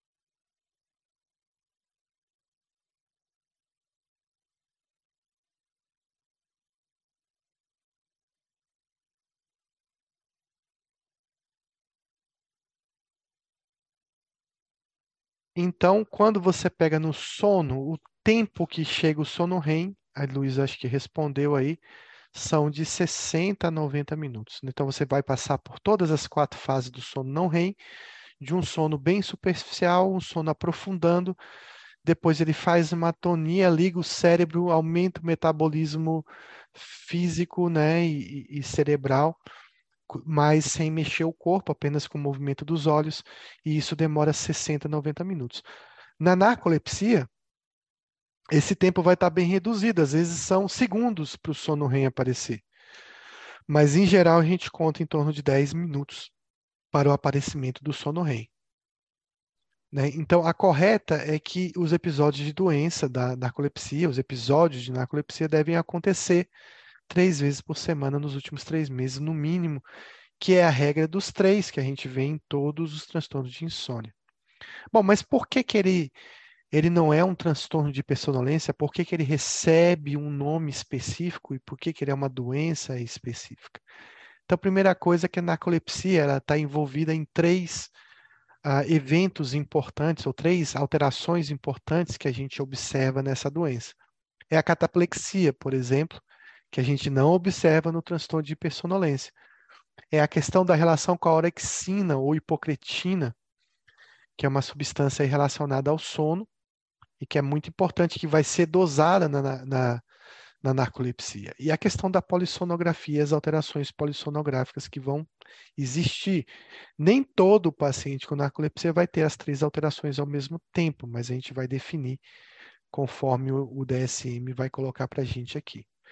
Então, a primeira evento que acontece na narcolepsia, que pode acontecer num paciente narcoléptico, é a, a cataplexia que é exatamente a perda do tono muscular bilateral de forma breve, mantendo a consciência, mas o paciente não consegue falar durante o episódio, porque ele vai ter uma atonia total, que é precipitado por risadas ou brincadeiras. Então você vai ver lá o Mr. Sleep tocando violão, ele começa a se divertir com essa tocada do violão e de repente ele desaba né? Ou quando ele está comendo, por exemplo, assistindo TV, e ele está assistindo um filme de comédia, ele cai com a cabeça em cima do prato, né? De macarronada que ele estava comendo, justamente porque ele teve um episódio de cataplexia. A cataplexia na criança, ela vai ter algumas características específicas, que nem sempre o paciente vai ter uma tonia completa, mas ele vai fazer uma careta, ele vai ter uma abertura da mandíbula, pode cursar ou não com uma hipotonia global, e não precisa ter um desencadeante, como a risada ou a brincadeira. No adulto, geralmente é relacionado a uma risada ou uma brincadeira. Na narcolepsia também, a gente vai dosar a hipocretina, que é um, uma substância cerebral, é muito importante na manutenção da vigília, né? Que vai ser e essa dosagem ela vai ser um pouco difícil, nem sempre possível em todo paciente, porque ela vai precisar de uma dosagem no líquor. E geralmente a gente considera narcolepsia quando esse paciente tem uma dosagem inferior a 110 picogramas por ml. É importante dizer que situações como inflamação, infecções ou lesões cerebrais agudas vão dar resultados de hipocretina alterados, então a gente precisa afastar que esse paciente não tem nenhuma condição na hora do, da realização da dosagem da hipocretina. A hipocretina parece ser reduzida nesses pacientes, porque as células que, que a produzem podem ter sido destruídas por um processo autoimune, tanto que isso está bastante relacionado a um marcador, que é o HLA-DQB1, em 99% dos pacientes com narcolepsia. Então, a gente pode considerar que a narcolepsia nem sempre é uma doença só de origem familiar, mas também existe um processo autoimune, talvez desencadeado por uma infecção viral. E outra coisa importante da hipocretina é que em pacientes jovens, como crianças e adolescentes, mesmo ele tendo narcolepsia, a dosagem da hipocretina pode estar normal. Isso porque nem todas as células que produzem orexina ou hipocretina já foram destruídas, então essas dosagens podem vir normais. E as alterações polissonográficas são bem específicas e características da, da narcolepsia, a gente vai observar nelas uma latência do sono REM inferior a 15 minutos. eu falei 10 antes, mas 15 minutos, e dois ou mais períodos do sono REM no início do sono, ou seja, uma, uma inversão do padrão do aparecimento do sono REM, que costuma aparecer mais intensamente na segunda metade do sono. Então, você tem uma diminuição abrupta da latência do sono REM. Lembrando que essa polissonografia é feita durante, os, durante um período de sono normal do paciente, né? Mas esse sono REM vai aparecer durante o dia de forma abrupta. E o que, que a gente vê no sono REM? Sonhos vívidos, atonia muscular. E aí tem uma alteração bem específica, que é uma parassonia do, do sono REM, que é a paralisia do sono. Então, um paciente com narcolepsia, e durante esses períodos de chegada do sono muito rápido, eles podem ter alucinações visuais e eles podem vivenciar várias paralisias do sono durante a chegada dos episódios de narcolepsia. Então, aqui mostrando o padrão do sono. Aqui o, o paciente está acordado, ele vai passar por todas as fases do sono não REM, né, que é um sono que existe progressivamente uma diminuição do tônus muscular e progressivamente uma diminuição da atividade cerebral e progressivamente uma redução da atividade metabólica até ele ter o primeiro episódio de sono REM, que demora em torno aí, deixa eu voltar aqui um pouquinho, que demora em torno aí de 60 a 90 minutos para o aparecimento do sono REM. Então a gente vai ter um encurtamento do, do aparecimento desse sono REM para menos de 15 minutos. E vejam que no padrão do sono a gente tem aqui uma intensificação dos episódios da, da duração de sono REM durante a segunda metade da noite, até o período que o paciente acorda. É por isso que a gente consegue se lembrar, por exemplo, de um sonho que provavelmente a gente acordou bem próximo do sono REM. A gente vai ver algumas alterações que a gente já comentou no, na outra aula, que também acontecem fora da narcolepsia, que é na depressão. Na depressão, você também vai ter uma redução da latência do sono REM, mas que não é, é de menos de 15 minutos, você vai ter um aumento da, da frequência e do tempo de sono REM durante todo o sono, e você vai ter uma inversão do padrão do sono REM aparecendo mais vezes aqui no primeiro, na primeira metade do sono, como também acontece na narcolepsia. Então, a definição de narcolepsia é uma necessidade irresistível de dormir, cair no sono ou cochilar em um mesmo dia, assim como na hipersonolência, que a gente já viu, mas caracterizado por algumas alterações específicas da narcolepsia. Ela também precisa de uma frequência exatamente igual da insônia e do transtorno de hipersonolência, ou seja, o paciente precisa apresentar três episódios da doença é, três vezes por semana, pelo menos num período de três meses. E para definir realmente se o paciente tem, tem, narcolepsia, ele precisa apresentar pelo menos né, uma das alterações descritas no DSM-5. Então, ele precisa apresentar pelo menos a cataplexia, além dessa necessidade de sono diurno ele também pode apresentar não a cataplexia, mas se ele tiver uma documentada uma deficiência de hipocretina, que a gente já comentou, com uma redução de menos de 110 picogramas. Ou ele vai ter as alterações polissonográficas específicas da narcolepsia, principalmente a diminuição da latência do sono REM. Então, basta que ele tenha um dos três para que eu faça o diagnóstico de narcolepsia. A narcolepsia ela vai a maioria dos pacientes tem as três alterações presentes, basta investigar. Mas se tiver cataplexia, por exemplo, e esse sono intenso durante o dia, você não vai precisar de uma polissonografia que é cara, nem também da dosagem do líquor. Então, tem vários tipos de, de narcolepsia. Aquela narcolepsia sem cataplexia, porém que tem deficiência de hipocretina. Você tem uma com cataplexia, porém sem deficiência de hipocretina, ou com uma ataxia cerebelar dominante autossômica que cursa com surdez e narcolepsia. Então são vários típicos, né, tipos, né? Ou a autossômica dominante com obesidade e diabetes tipo 2, ou secundária a uma condição médica. Ela é definida a gravidade pelos episódios de, narco, de cataplexia presente no paciente.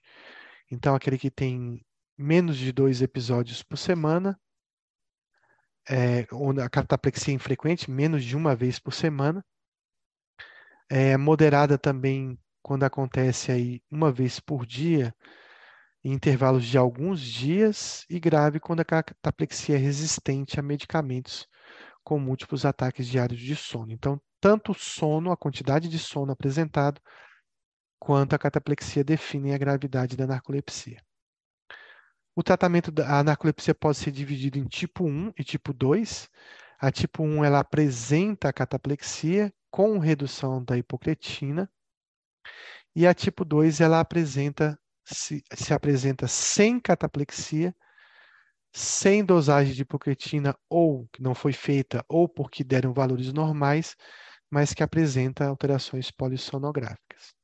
Então, a tipo 1 é a mais clássica mesmo, é aquele paciente que tem a cataplexia, que tem a redução da orexina ou hipocretina, e que, além disso, tem as alterações polissonográficas. Os dados da polissonografia presentes podem só, só elas definirem o diagnóstico de narcolepsia. Então, sobre a narcolepsia, marque a alternativa incorreta. O paciente tem ataques de sono durante o dia, a narcolepsia resulta em perdas de células do hipotálamo que produzem hipocretina. Provavelmente a perda de células da hipocretina tem mediação imunológica.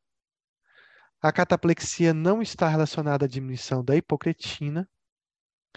E uma diminuição da hipocretina é padrão ouro para o diagnóstico, mas pode estar alterado, por exemplo, num caso de infecção do sistema nervoso central.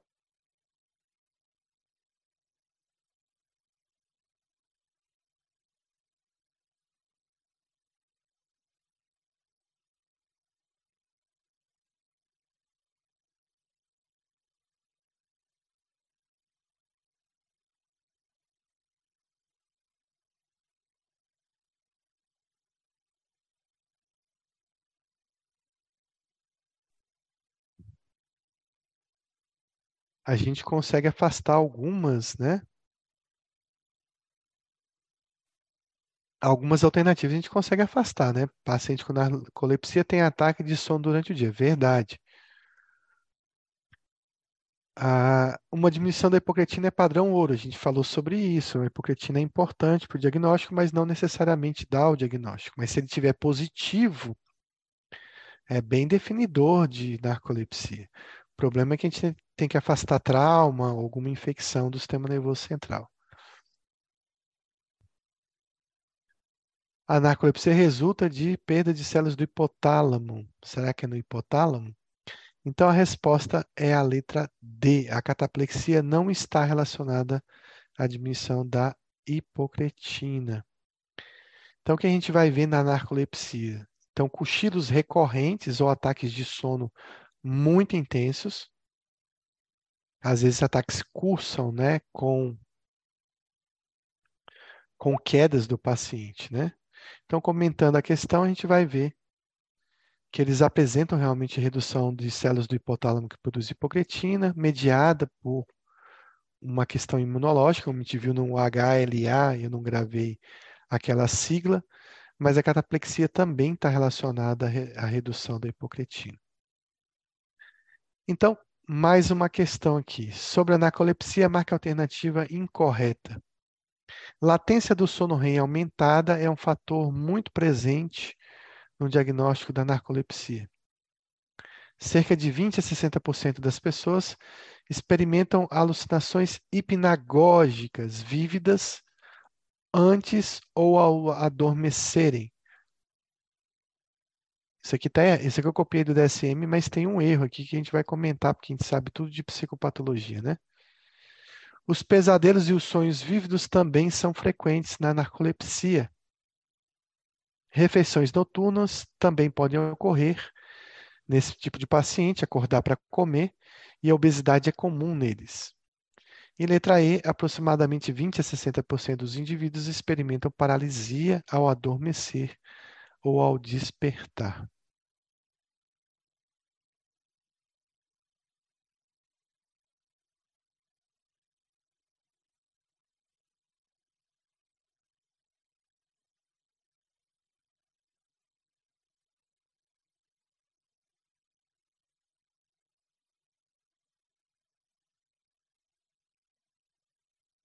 Essa questão estava meio dada, né? Mas a narcolepsia é uma alteração que provoca uma redução da latência do sono REM. O sono REM aparece mais cedo. E isso é um fator muito presente para o diagnóstico, mas não aumentar a latência do sono REM. Existe um erro na letra B. 20 a 60% das pessoas experimentam alucinações hipnagógicas vívidas antes ou ao adormecerem. Lembra que eu falei do sono REM? Sono REM é o sono que produz os sonhos mais vívidos. O paciente vai entrar rapidamente no sono REM. O sono REM vai invadir a vigília.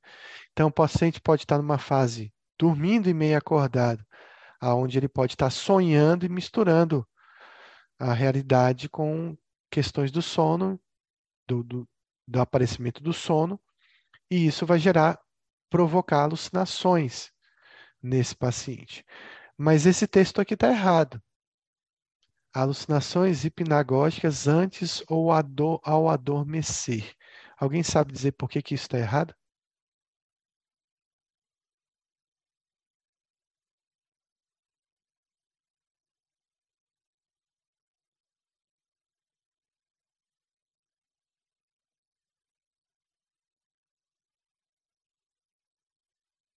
Vamos lembrar a aula de psicopatologia. Por que, que essa frase está errada?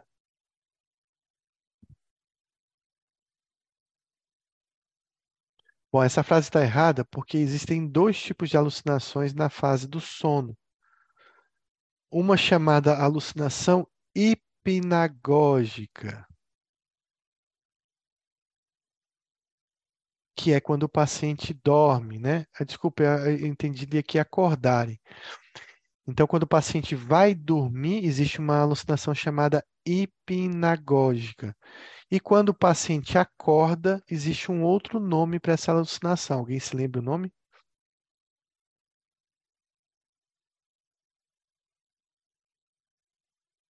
Exatamente. Então, o nome dessa alucinação é uma alucinação hipnopômpica. Então, o paciente ele pode ter os dois, tanto hipnagógicas quanto hipnopômpicas, né? De Pompeu, que é o deus Sol. Então, hipnos de sono e Pompeu hipnopômpicas quando ele acorda. Esse paciente tem bastante sonhos vívidos pela presença do sono REM. Eles também têm a obesidade, comem bastante à, à noite, eles têm bastante paralisia do sono justamente pela essa invasão do sono REM. Então, é comum que esses pacientes tenham alucinações hipnagógicas, eles podem ter também alucinações hipnopômpicas. Eles também têm transtornos do sono REM, transtornos comportamentais do sono REM, principalmente a, a parassonia chamada paralisia do sono REM mas eles também podem ter alterações comportamentais do sono REM, que é aquele paciente que perde a atonia durante o sono REM. E outra para e, e isso é bastante comum em alguns quadros, como a demência de Levi, que ele tem bastante alterações do sono REM, e num outro diagnóstico psiquiátrico que eu vou deixar vocês responderem. Qual a outra doença psiquiátrica neurológica que cursa com bastante alteração comportamental do sono REM. Muito bem, foi respondido aí. Khalil e Luiz responderam Parkinsonismo. Então, a doença de Parkinson também cursa. Ambas têm a mesma fisiopatologia que é em os corpos de Levi, né, a alfa-sinucleína nesses corpúsculos de Levi. Esses pacientes eles fazem refeições noturnas, a obesidade é bastante bastante comum nesses pacientes. A gente vai ver que o Mr. Sleep lá na, na internet, ele, ele tem uma certa, um certo ganho de peso. E 20 a 60% dos pacientes apresentam paralisia do sono. O que, que é paralisia do sono? Invasão da vigília durante o sono REM. O paciente estava dormindo, estava no sono REM, ele acorda no meio do sono REM, o sono REM não desligou totalmente, ele consegue ter a visão, ele consegue enxergar. Ele está no meio de um sonho, então ele vai enxergar a realidade ou vai enxergar a realidade misturada com o sonho ou vai ter várias alucinações.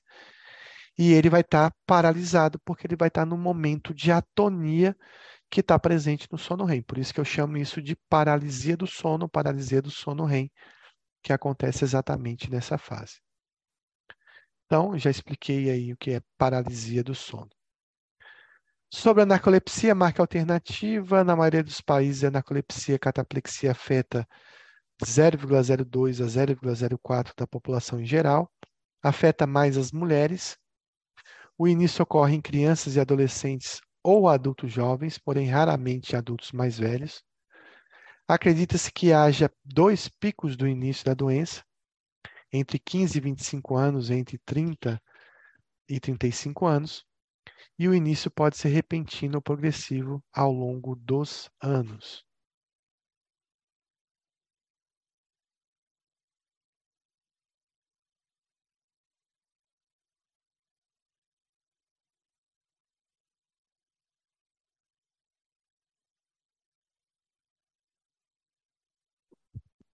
Questão difícil, né? Mas talvez seja mais fácil a gente dizer que afeta as mulheres, será? E é exatamente essa a resposta. Não deixei nem Luiz responder, né, Luiz? Mas ele respondeu antes. Muito bem. Então, em relação à narcolepsia, ela é bastante rara. Quem é que tem um paciente com narcolepsia? É muito difícil você ter um paciente com narcolepsia. É, a epidemiologia ela tem uma pequena né, um pequeno, uma pequena prevalência nos homens, mas as taxas são muito parecidas. Então, é 1,2 nos homens em relação às mulheres.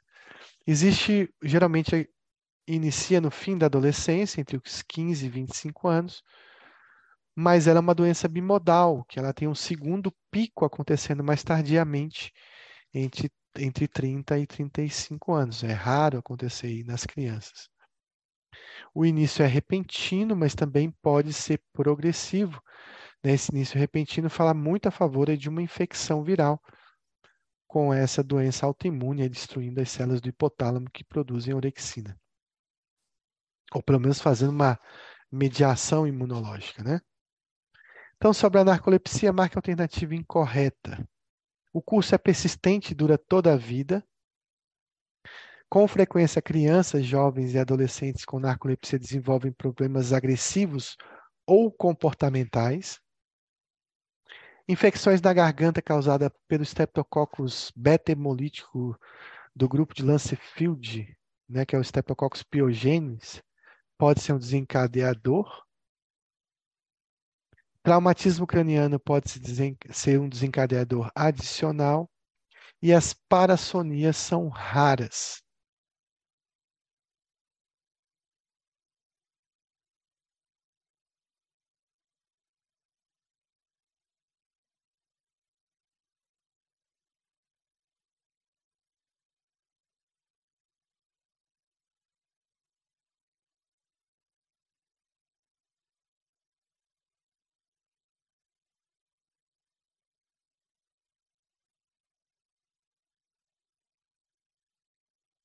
Lembrando que eu vou marcar a alternativa incorreta, né?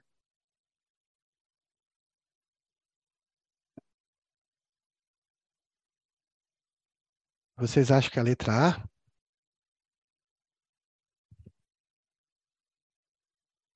Então, lembrando que são parassonias, são alterações que acontecem durante o sono né, em fases do sono: terror noturno, sonambulismo, transtorno de pesadelos, paralisia do sono, transtorno comportamental do sono REM. Essas são as parassonias, porque elas são alterações do comportamento do sono, mas que estão relacionadas a fases específicas do sono. E a gente viu que na narcolepsia tem bastante paralisia do sono, tem bastante alteração comportamental do sono REM diferente das dissonias, que são alterações do sono provocadas por um fator externo e não relacionado às fases do sono. Um exemplo de dissonia, a questão das obstruções, né, do paciente que tem obstrução durante o sono e aí vai acordar durante o sono. Então, o que, que acontece em relação à narcolepsia? Ela pode ser persistente, né, e costuma durar a vida toda nesses pacientes, porque elas não vão recuperar essas células que produzem a hipocretina. No, enquanto acontece em crianças e adolescentes jovens, esses pacientes, quando estão acordados, apresentam alterações comportamentais, né, podem ter comportamento agressivo, é, comportamento disruptivo, opositor, que está relacionado à questão desses períodos de sonolência diurno e às vezes até uma falta de sono durante o período noturno. Existe uma relação da narcolepsia com infecções, não só virais, mas também os streptococcus piogenes também estão relacionados. Também a gripe pandêmica H1N1 foi um desencadeante de vários casos de narcolepsia e outras infecções também podem provocar esse processo autoimune, às vezes gerando a narcolepsia alguns meses depois dessas infecções. Também a narcolepsia está relacionada a traumatismo craniano e alterações também repentinas na, no ciclo circadiano do paciente, como, por exemplo, a mudança de emprego, estresse adicionais. Geralmente, o curso da narcolepsia é persistente, Luiz, porque você tem uma morte dessas células, né, progressivamente uma morte dessas células, então a, é, você não vai ter uma recuperação da produção da hipocretina, que é importante nessa regulação do sono, principalmente na manutenção da vigília desse paciente. Bom, a narcolepsia ela tem um tratamento específico que eu não vou citar nessa aula, que você vai usar combinação de várias drogas, como por exemplo sonrafiteol, pitolissan. Então a gente vai não vai se aprofundar nesse tratamento. Em relação às parassonias, o que a gente tem como parassonia comum são o sonambulismo, o bruxismo também entra como uma parassonia, o transtorno comportamental do sono REM, enurese noturna, paralisia do sono, elas também são bastante comuns nos pacientes que desenvolvem narcolepsia. Geralmente existe também uma concordância em monozigóticos de 25 a 32%, e essa narcolepsia, ela também é comum em parentes de, primeiros, de primeiro grau, com um risco total aumentado de, de 10 a 40 vezes. Então, você tem um fator exógeno externo que talvez é, esteja relacionado, mas existe um fator também genético, talvez pela resposta imunológica desse paciente a esse fator externo, então por isso que existe uma questão hereditária. O diagnóstico diferencial é com outras transtornos do sono, com pacientes que têm privação do sono né, e sono noturno insuficiente, com a síndrome de apneia do sono e com transtorno depressivo maior também.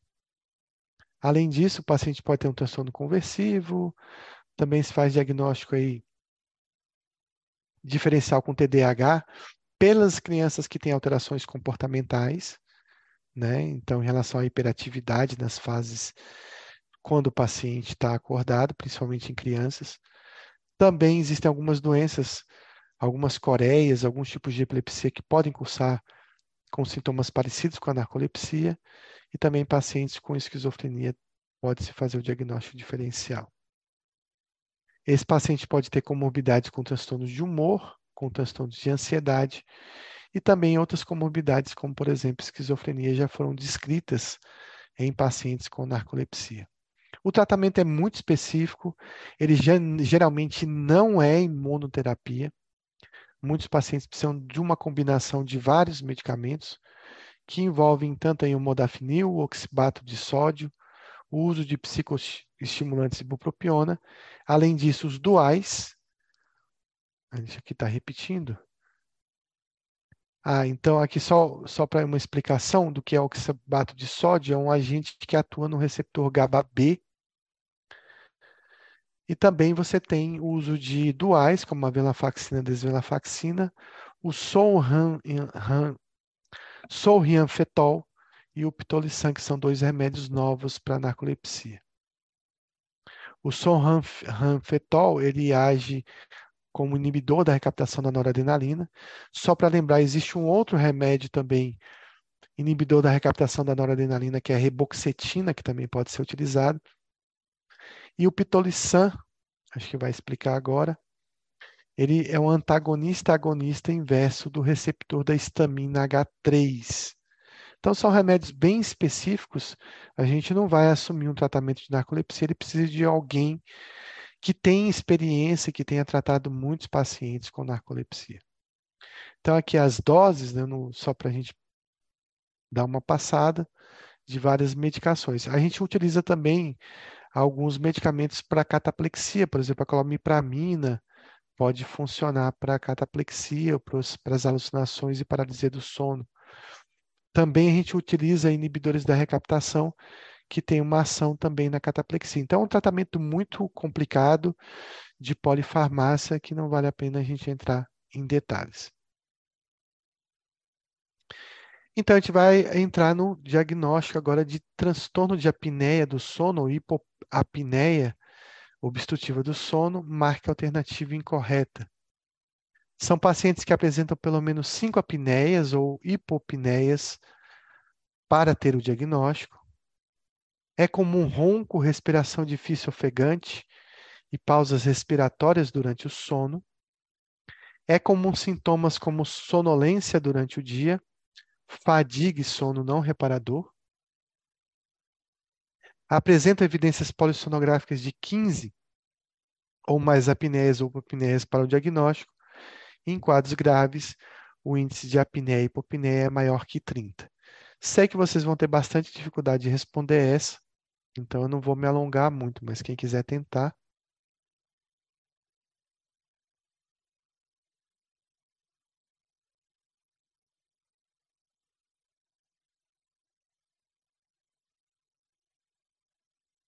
Eu só não responderia a letra B e a C, né? Mas exatamente isso que Denise colocou. E apresenta pelo menos cinco apneias ou hipopneias para o diagnóstico. Então vamos definir o que, que é apneia ou hipopneia obstrutiva do sono.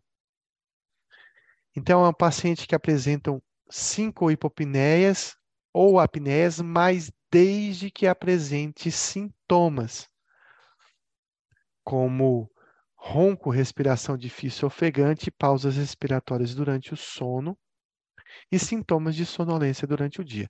Então, ele pode ter até cinco apneias durante o sono, descrita geralmente por um cuidador ou por alguém que dorme do lado, mas ele precisa apresentar os sintomas, é, tanto noturnos quanto os sintomas diurnos.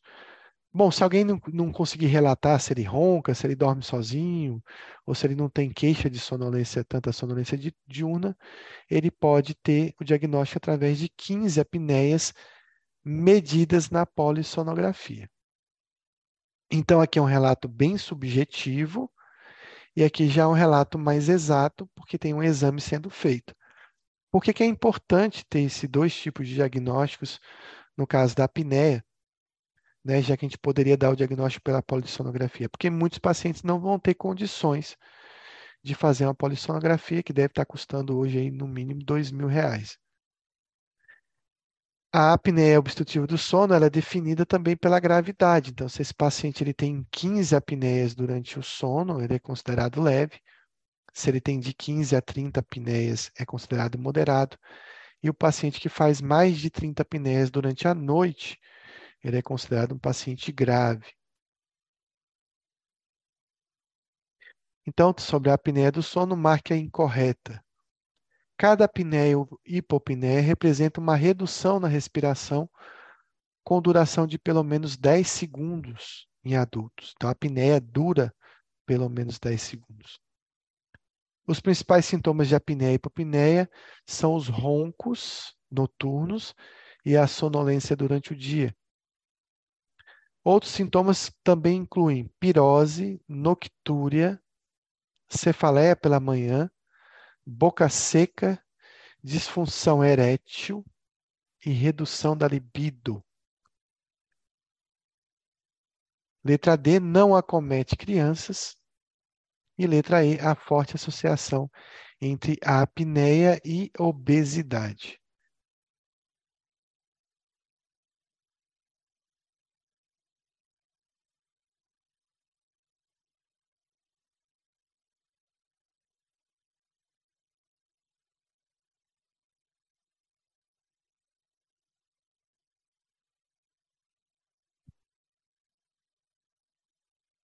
Então, a gente vai ver que a apneia do sono, ela acomete crianças também.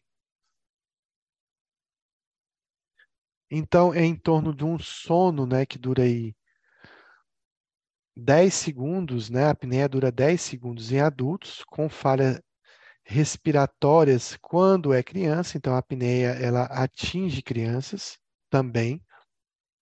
E a gente pode fazer esse, esse diagnóstico quando você com uma falha respiratória, não precisa, na, verdade, aferir essa falha, onde existe uma queda da saturação de oxigênio igual ou superior a 3%.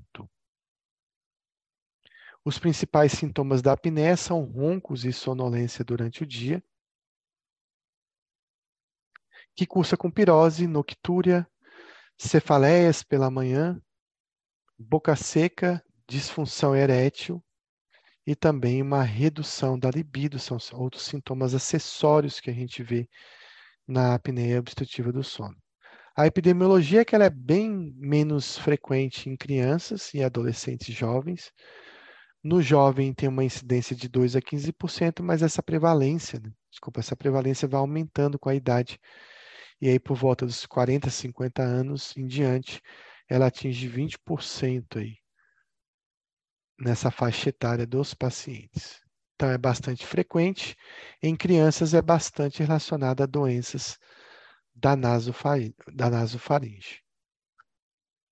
Então, a apneia do sono,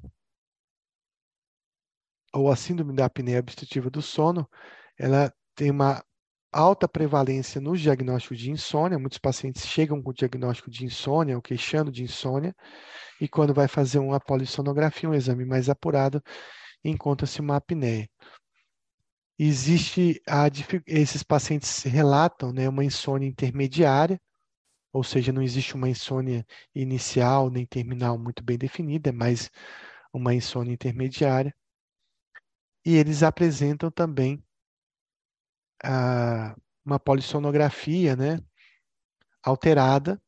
Às vezes, alguns pacientes eles apresentam insônia durante a realização dessa polissonografia que é documentada, e são pacientes que apresentam bastante sonolência diurna. Existe uma frequência grande né, entre é, a apneia do sono, essas queixas de insônia e fibromialgia também. E existe um prejuízo na qualidade do sono em relação aí com a dor desses pacientes aí, que é um mantenedor dessas condições dolorosas. Em relação à epidemiologia, ela é mais frequente nos homens e essa diferença vai diminuindo com a idade. Então, quando a mulher vai envelhecendo, ela acaba apresentando mais apneia e se igualando às taxas dos homens. A incidência dessa apneia é maior em pacientes obesos, alguns pacientes até melhoram quando melhoram da obesidade. Existem relatos de resolução espontânea da apneia e hipopneia com a perda de peso desses pacientes, às vezes nem precisando de um tratamento específico. Então, o tratamento comportamental, o tratamento da obesidade é importante para esse paciente. Sobre a apneia do sono, marca incorreta. O quadro não resolve com perda de peso, é comum posições incomuns para dormir, como dormir sobre as mãos e os joelhos. A enurese noturna também é uma probabilidade de acontecer. Podem se apresentar com crescimento deficiente, com retardo no desenvolvimento. Medicamentos que tendem a induzir sonolência podem agravar o curso dos sintomas.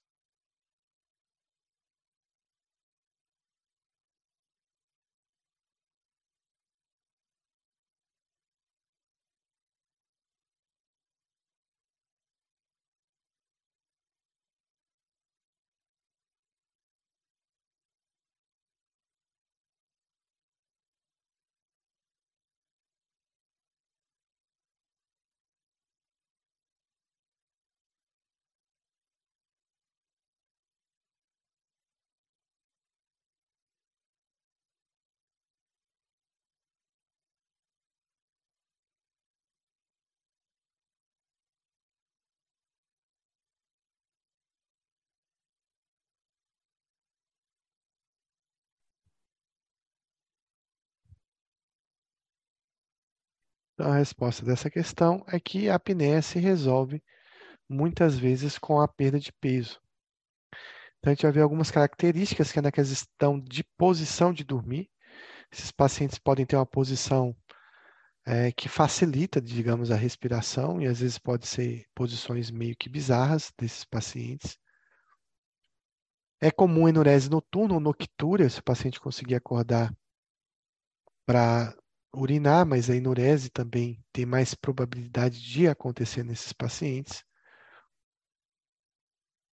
Crianças com apneia do sono, né, com doença geralmente obstrutiva da nasofaringe, pode apresentar um crescimento deficiente e algum tipo de retardo no desenvolvimento. E esses pacientes aí utilizam medicamentos para transtornos mentais, medicamentos para transtornos mentais podem piorar a apneia do sono, né, podendo induzir sonolência demais e agravar o tempo dessa apneia, a diminuição da saturação de oxigênio. Então, num paciente com insônia, a gente principalmente paciente obeso, a gente deve perguntar se ele ronca, se ele tem alguma dificuldade, se ele acorda de noite, justamente aí para a gente não ficar utilizando benzodiazepínico para esse paciente e de repente aí piorar a apneia do sono. Não só benzodiazepínico, mas algumas medicações com efeito hipnótico, como antipsicóticos, por exemplo, podem ter piorar essa doença do paciente.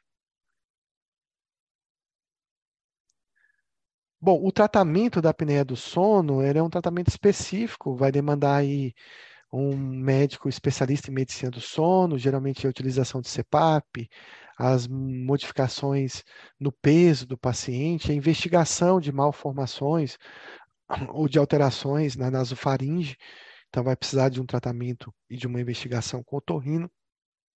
E não existe nenhum medicamento específico para a apneia do sono. A gente não deve tentar resolver a insônia dele com medicamentos. O tratamento ele vai passar por outras especialidades. Eu acho que quase para a gente finalizar a aula, a gente vai falar um pouquinho sobre as parassonias. E aqui são transtornos que acontecem no sono não REM. Quem desses aqui vocês acham que acontece no sono não REM? Sonambulismo e terror noturno, transtorno comportamental do sono REM, isso aqui ficou fácil, ninguém vai marcar essa.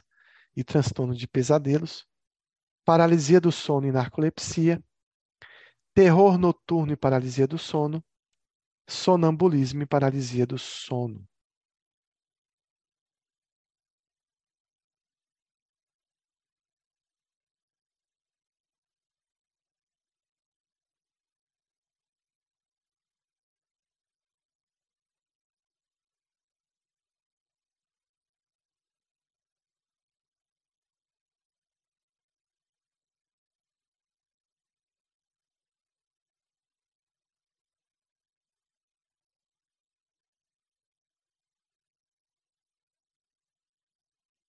Qual desses acontece no sono não REM?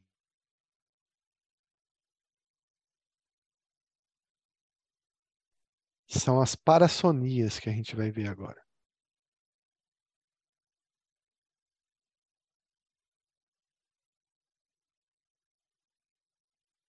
Então, gravem isso. As parassonias do sono não REM são o sonambulismo e o terror noturno. Lembrar que no sono não REM não tem atonia. Então, o paciente se mexe. Né? Ele se mexe. Então, no sonambulismo, o paciente anda, faz um monte de atividades. E no terror noturno, ele também acorda gritando, se mexendo. Ele também não tem atonia. Então, essas são as parassonias do sono não REM, que é o assunto que a gente vai ver agora. O que é uma parassonia? É um evento comportamental experimental fisiológico anormal que ocorre em associação com sono, em estágios específicos do sono ou na transição entre sono e vigília. Então, uma alucinação hipnopômpica, hipnagógica, são alterações de parassonias também. Então, essa é a definição de uma parassonia. Então, a gente tem alguns transtornos que ocorrem no sono não REM, que é o sonambulismo, que é aquele paciente que levanta, se ele deambula, anda, né, pela casa, é um paciente com um olhar fixo, um rosto vazio, que ele não responde à comunicação, não responde à estimulação, e que pode ser acordado com muita dificuldade, mas eu não aconselho acordar alguém que esteja no, eh, durante uma fase de sonambulismo, porque ele pode acordar confuso, ele pode estar vivenciando algum tipo de sonho, apesar de do sonho no sono não REM não ser tão vívido, mas ele pode acordar confuso e ele pode te agredir. Então você deve encaminhá-lo para o quarto, para a cama. Outro Outra alteração bem específica do sono não REM é o terror noturno, que é bastante comum em crianças. É um paciente que acorda com um grito de pânico, geralmente ele está vivenciando um sonho. O medo é intenso, tem sinais de estimulação autonômica, como midríase, taquicardia, respiração rápida, sudorese. E esse paciente fica sem resposta ao esforço de alguém para acordá-lo durante alguns minutos. Geralmente a duração é pequena, né? Dura poucos minutos, o paciente fica ali gritando até que ele consiga despertar totalmente. Então, os sob os transtornos do sono não REM, é, em geral, inicia durante o primeiro terço do episódio principal do sono, Costumam ser breves, com tempo de duração 1 a 10 minutos, mas pode estender-se até uma hora. Em geral, eles abrem os olhos durante esses eventos. Existem vários graus de consciência de atividade motor e ativação autonômica, e eles têm atonia muscular. Qual dessas está incorreta?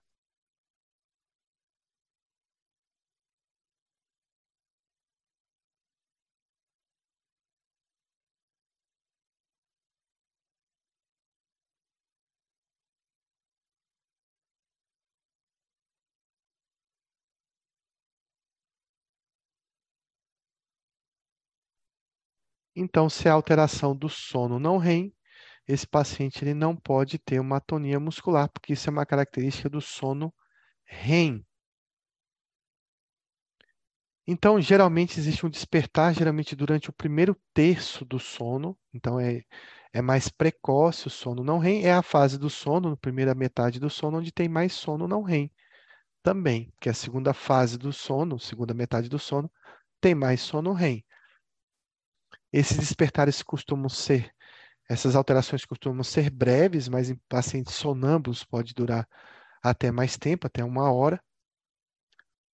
Em geral, esses pacientes abrem os olhos durante o evento, mas parece não estar enxergando normalmente, apesar de que um sonâmbulo desvia das coisas, sobe escada, abre geladeira e faz um monte de coisa. Existem vários graus de consciência nesses pacientes, de atividade motora e de ativação autonômica nesses pacientes. Então, são características do sonambulismo. Levantar-se da cama e deambular ocorrem com mais frequência no fim do sono, apresentam redução do estado de alerta e das respostas com olhar vazio. Se for despertado, o indivíduo tem uma vaga lembrança do ocorrido se for despertado, pode haver inicialmente um breve período de confusão ou dificuldade para orientar-se.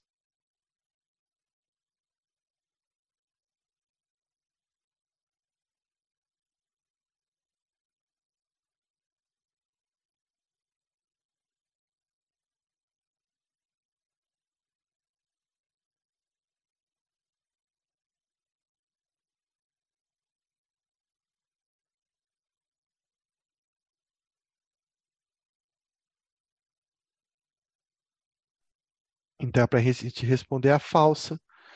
Então, o sonambulismo vai acontecer na primeira metade do sono, geralmente. Né? Então, são pacientes aí que levantam-se da cama, deambulam. São pacientes aí que têm um olhar vazio, não respondem à comunicação, têm uma dificuldade para ser acordado. Se ele for desperto, ele pode se lembrar de alguma coisa, mas existe uma característica de que despertado ele pode demorar o funcionamento cognitivo e de um comportamento adequado. Ele pode estar acordado, desorientado e confuso, e ele pode se tornar violento durante esse período. São características do terror noturno, o terror do sono, exceto é iniciado com um choro ou grito de pânico, são acompanhados de estimulação autonômica acentuada e de manifestações comportamentais. Durante um episódio é difícil acordar ou confortar o paciente. O indivíduo tem pouco ou nenhuma lembrança do sonho ou consegue recordar de fragmentos desse sonho e ocorrem com mais frequência no fim do sono. Questão fácil essa também.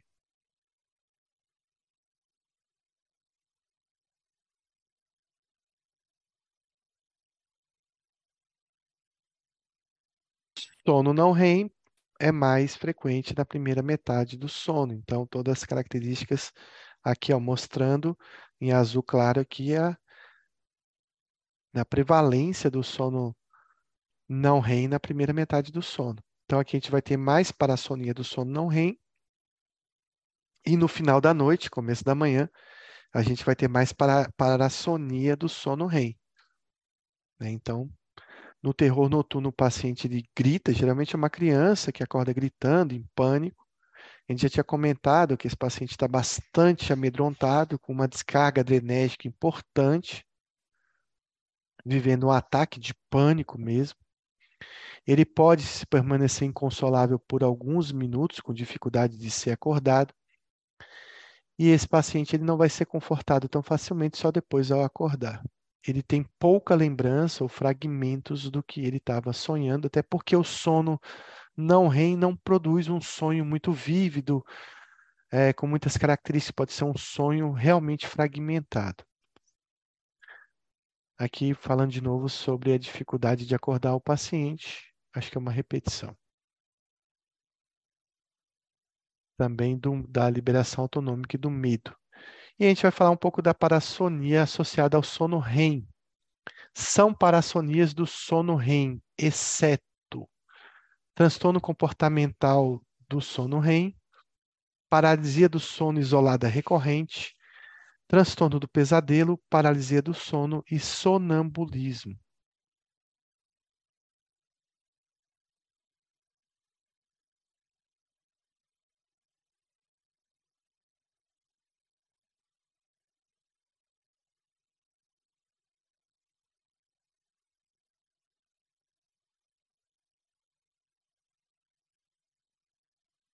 Então, o sonambulismo é a única alteração aí, dentre essas que está presente no sono não REM.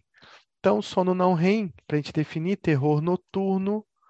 No sono REM, você tem transtorno comportamental do sono REM. No sono não REM, você tem sonambulismo. No sono REM, você tem paralisia do sono isolada, transtorno do pesadelo e transtorno de paralisia do sono também. Então, no sono REM, você tem o transtorno comportamental do sono REM, que é o transtorno mais grave do sono. Por que, que ele é o mais grave do sono? Porque ele é que implica em maior risco para o paciente e maior risco para quem dorme perto desse paciente. Por que, que é o transtorno comportamental que tem mais risco do paciente se agredir, se machucar, cair, morrer, ou até de repente machucar ou matar alguém? Porque é uma fase em que o paciente está sonhando um sonho vívido, estruturado, em que ele perde a atonia do sono. Então, se ele perde essa atonia e começa a se relacionar e agir de acordo com o sonho que ele está tendo, ou com o pesadelo que ele está tendo, ele pode, por essa perda da atonia, agredir, machucar, morder, sair, pular, é, correr pelo quarto, pular pela sacada, durante uma alteração do transtorno comportamental. Literalmente, esse paciente começa a vivenciar e a atuar durante essa, esse sonho que ele está tendo. Então, ocorrem socos, chutes, pulos, corridas, mordidas, tapas, pontapés. Então, os parceiros desse paciente começam a demonstrar ferimentos que podem chegar a ser graves, né? Então, o paciente pode, por exemplo, se morder e se machucar, arrancar um pedaço do companheiro que está dormindo ao lado. Ocorre na fase inicial do sono, mas também na fase final, no despertar. É um período em que o paciente está em parte consciente e ciente dos arredores isso aqui é, desculpa, aqui é a paralisia do sono, estava falando do sono, do transtorno comportamental. Então, a gente vai entrar na paralisia do sono. Então, a paralisia do sono geralmente acontece quando o paciente vai despertar de manhã, mas ele pode acontecer também numa fase inicial do sono, quando chega o primeiro sono REM. Ela se caracteriza, base, caracteriza basicamente por uma invasão da vigília durante o sono REM, ou seja, o paciente acorda no meio do sono REM. Então, ele está parte consciente da realidade, né, porque ele acorda no quarto, ele enxerga o quarto, ele não consegue se mexer, ele sabe que é o quarto dele, mas tem um urso lá enorme, com uma alucinação hipnopômpica, justamente porque ainda parte do sonho ainda estão sendo vivenciados, e ele pode, por exemplo, esse urso pode avançar nele, ele pode querer gritar, querer fugir, e ele não consegue porque ele está paralisado pela atonia do sono REM. Então, existe uma incapacidade de se mover? Ele está apenas com os olhos abertos, as alucinações são bastante comuns, na verdade, são alucinações porque são fragmentos do sonho que ele vinha tendo e que se mistura à realidade. Pode durar vários minutos, mas geralmente são segundos que a maioria dos pacientes descreve. Alguns pacientes, imagine vivenciar isso por alguns minutos, que acomete aí 7 a 8% dos pacientes jovens já tiveram pelo menos uma paralisia do sono. Os sonhos geralmente os sonhos desses pacientes podem ser um, um, ter um conteúdo ruim, como um pesadelo, mas também pode ser um sonho é, bom, digamos assim. Quando é um pesadelo, essas alucinações são bastante aterrorizantes. Durante o sono REM, que é a fase que também tem os sonhos, o paciente pode ter bastante pesadelos. E quando o paciente tem muitos pesadelos frequentes durante o sono, a gente chama isso de transtorno do pesadelo do sono REM, que são sonhos bastante assustadores, bastante aterrorizantes. Um paciente que tem bastante transtorno de pesadelo é o paciente com TEPT, transtorno de estresse pós-traumático, ele tem bastante transtorno do pesadelo do sono REM, que aí vem, vai melhorar com vários medicamentos, mas principalmente aí com, ultimamente tem se indicado mais a quetiapina e a mirtazapina nesses casos. Esses pacientes podem vivenciar um ataque de ansiedade, né, durante esses sonhos, ele pode acordar aí com o um ataque do pânico, são comuns em crianças, né? Tendo aí pelo menos 10 a 50% das crianças têm algum transtorno do pesadelo. Mas em adultos, geralmente está ligado à fase de estresse e algumas comorbidades psiquiátricas, acometendo aí cerca de 1% dos adultos. É, esses pacientes eles podem ter um tipo de insônia específica, que é uma insônia tipo medo de dormir. Então, o paciente ele tem tanto pesadelo de noite que ele começa a ficar com medo de adormecer e com medo de vivenciar esses pesadelos durante o sono. Então, acaba desenvolvendo uma insônia secundária. Para a gente finalizar a aula, a gente vai falar um pouquinho sobre a síndrome das pernas inquietas, que é a necessidade né, de movimentar as pernas, em, geral acompanhado. Ah, é uma pergunta, desculpa. Vamos lá. São características da síndrome das pernas inquietas. O sono chegou aqui também, o sono REM. Então vamos lá. Necessidade de movimentar as pernas, acompanhada por ou em resposta à sensação desconfortáveis e desagradáveis nas pernas. Inicia-se e agrava-se durante períodos de repouso ou inatividade. É aliviada completa ou parcialmente por esses movimentos, é maior no final da tarde ou durante a noite do que durante o dia e ocorre somente no final da tarde ou à noite, ou ocorre somente no final da tarde ou à noite, e pode ser causada por acatisia.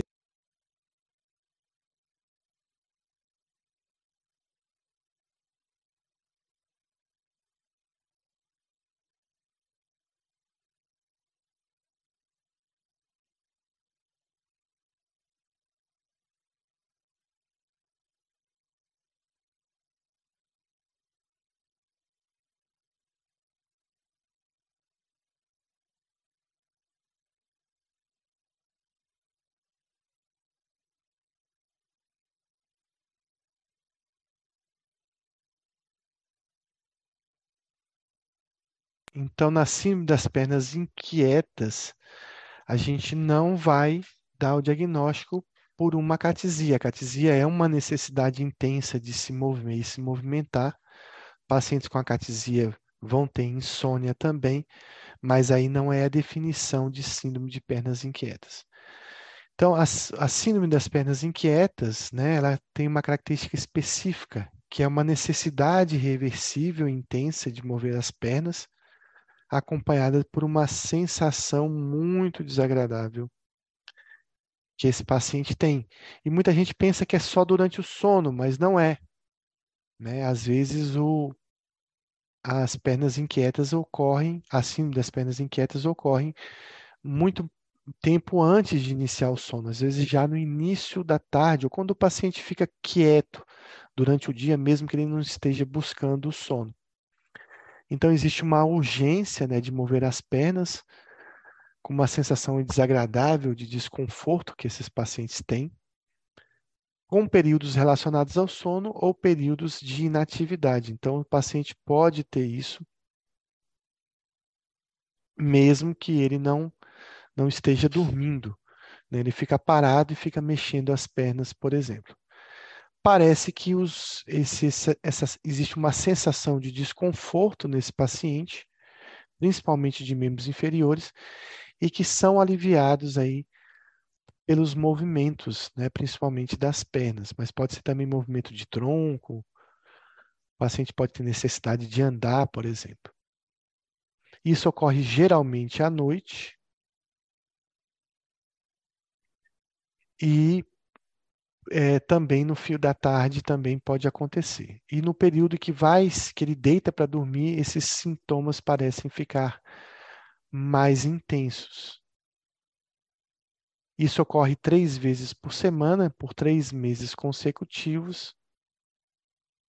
E os sintomas não são atribuídos ao efeito de uma droga específica ou de uma condição médica, por exemplo, como a catisia que eu citei. Em relação à síndrome das pernas inquietas, marque a alternativa falsa. As taxas de prevalência são de 2 a 7% da população Pessoas do sexo masculino têm mais chance que pessoas do sexo feminino, feminino. Diminui com a idade. O mecanismo fisiopatológico inclui perturbações no sistema dopaminérgico central e no metabolismo do ferro. E 20% relatam que tiveram sintomas antes dos 10 anos de idade.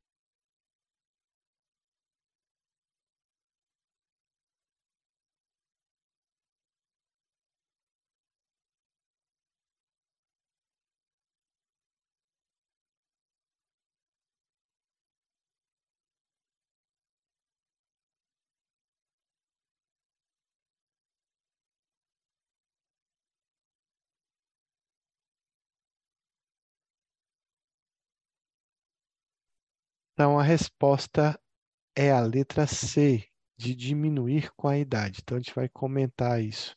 Em relação à epidemiologia, ela é mais frequente em mulheres realmente do que homens. A prevalência varia de 2 a 7% da população. O início dos sintomas geralmente acontece antes dos 10 anos de idade em 20% dos pacientes e 40% dos pacientes antes dos 40 anos de idade. Então, é um transtorno que já começa na infância e acomete adultos jovens. E quais são os tratamentos da síndrome da perna inquieta? Com o que, que a gente vai tratar? Na verdade, são vários tratamentos que podem ser dados a esse paciente que tem uma relação com a dopamina mesmo. Mas qual desses você não usaria para esse paciente com síndrome de perna inquieta?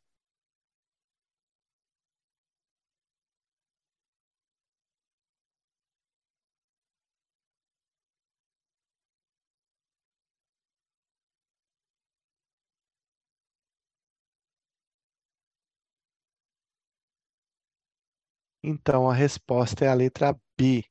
Então, você tem que dar medicamentos que aumentam dopamina, como o pramipexol, como a levodopa, ou medicações que induzam um sono mais profundo, ou uma, uma diminuição da ansiedade. Então, você utiliza agonistas dopaminérgicos, né? Você pode usar amantadina também, alguns anticonvulsivantes, como gabapentina, ácido valproico, e alguns medicamentos hipnóticos, como os benzodiazepínicos, o clonazepam é bem descrito, e até existem tratamentos com opioides, como oxicodona, mas ninguém vai passar oxicodona para o paciente viciar na síndrome das pernas inquietas.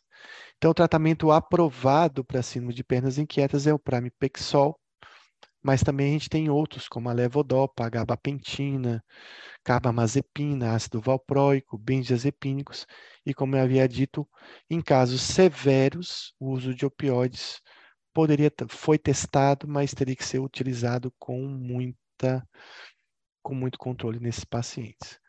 Esses pacientes eles devem evitar o uso de álcool, principalmente antes de dormir, porque isso piora a síndrome. Também massagem nas pernas aliviam, tomar banhos quentes ou aplicar calor ou frio nas áreas afetadas também ajuda e esse paciente deveria realizar bastante atividade física. Então aqui são as medicações mais utilizadas, como eu disse, oxicodona e metadona também foi utilizada na síndrome da perna inquieta, mas a gente tem a cabergolina, a gabapentina, a pregabalina também pode ser utilizada. E como receptores, como medicamentos que aumentam a dopamina, o pramipexol é de primeira escolha, mas você tem o ropinirol e o levodopa também podem ser utilizados. A gente finalizou o transtorno do sono. Semana que vem a gente volta com outro tema talvez os transtornos aí somatoformes. Eu vou abrir para dúvidas e perguntas e comentários. Já são 22 e 18, semana que vem a gente está de volta.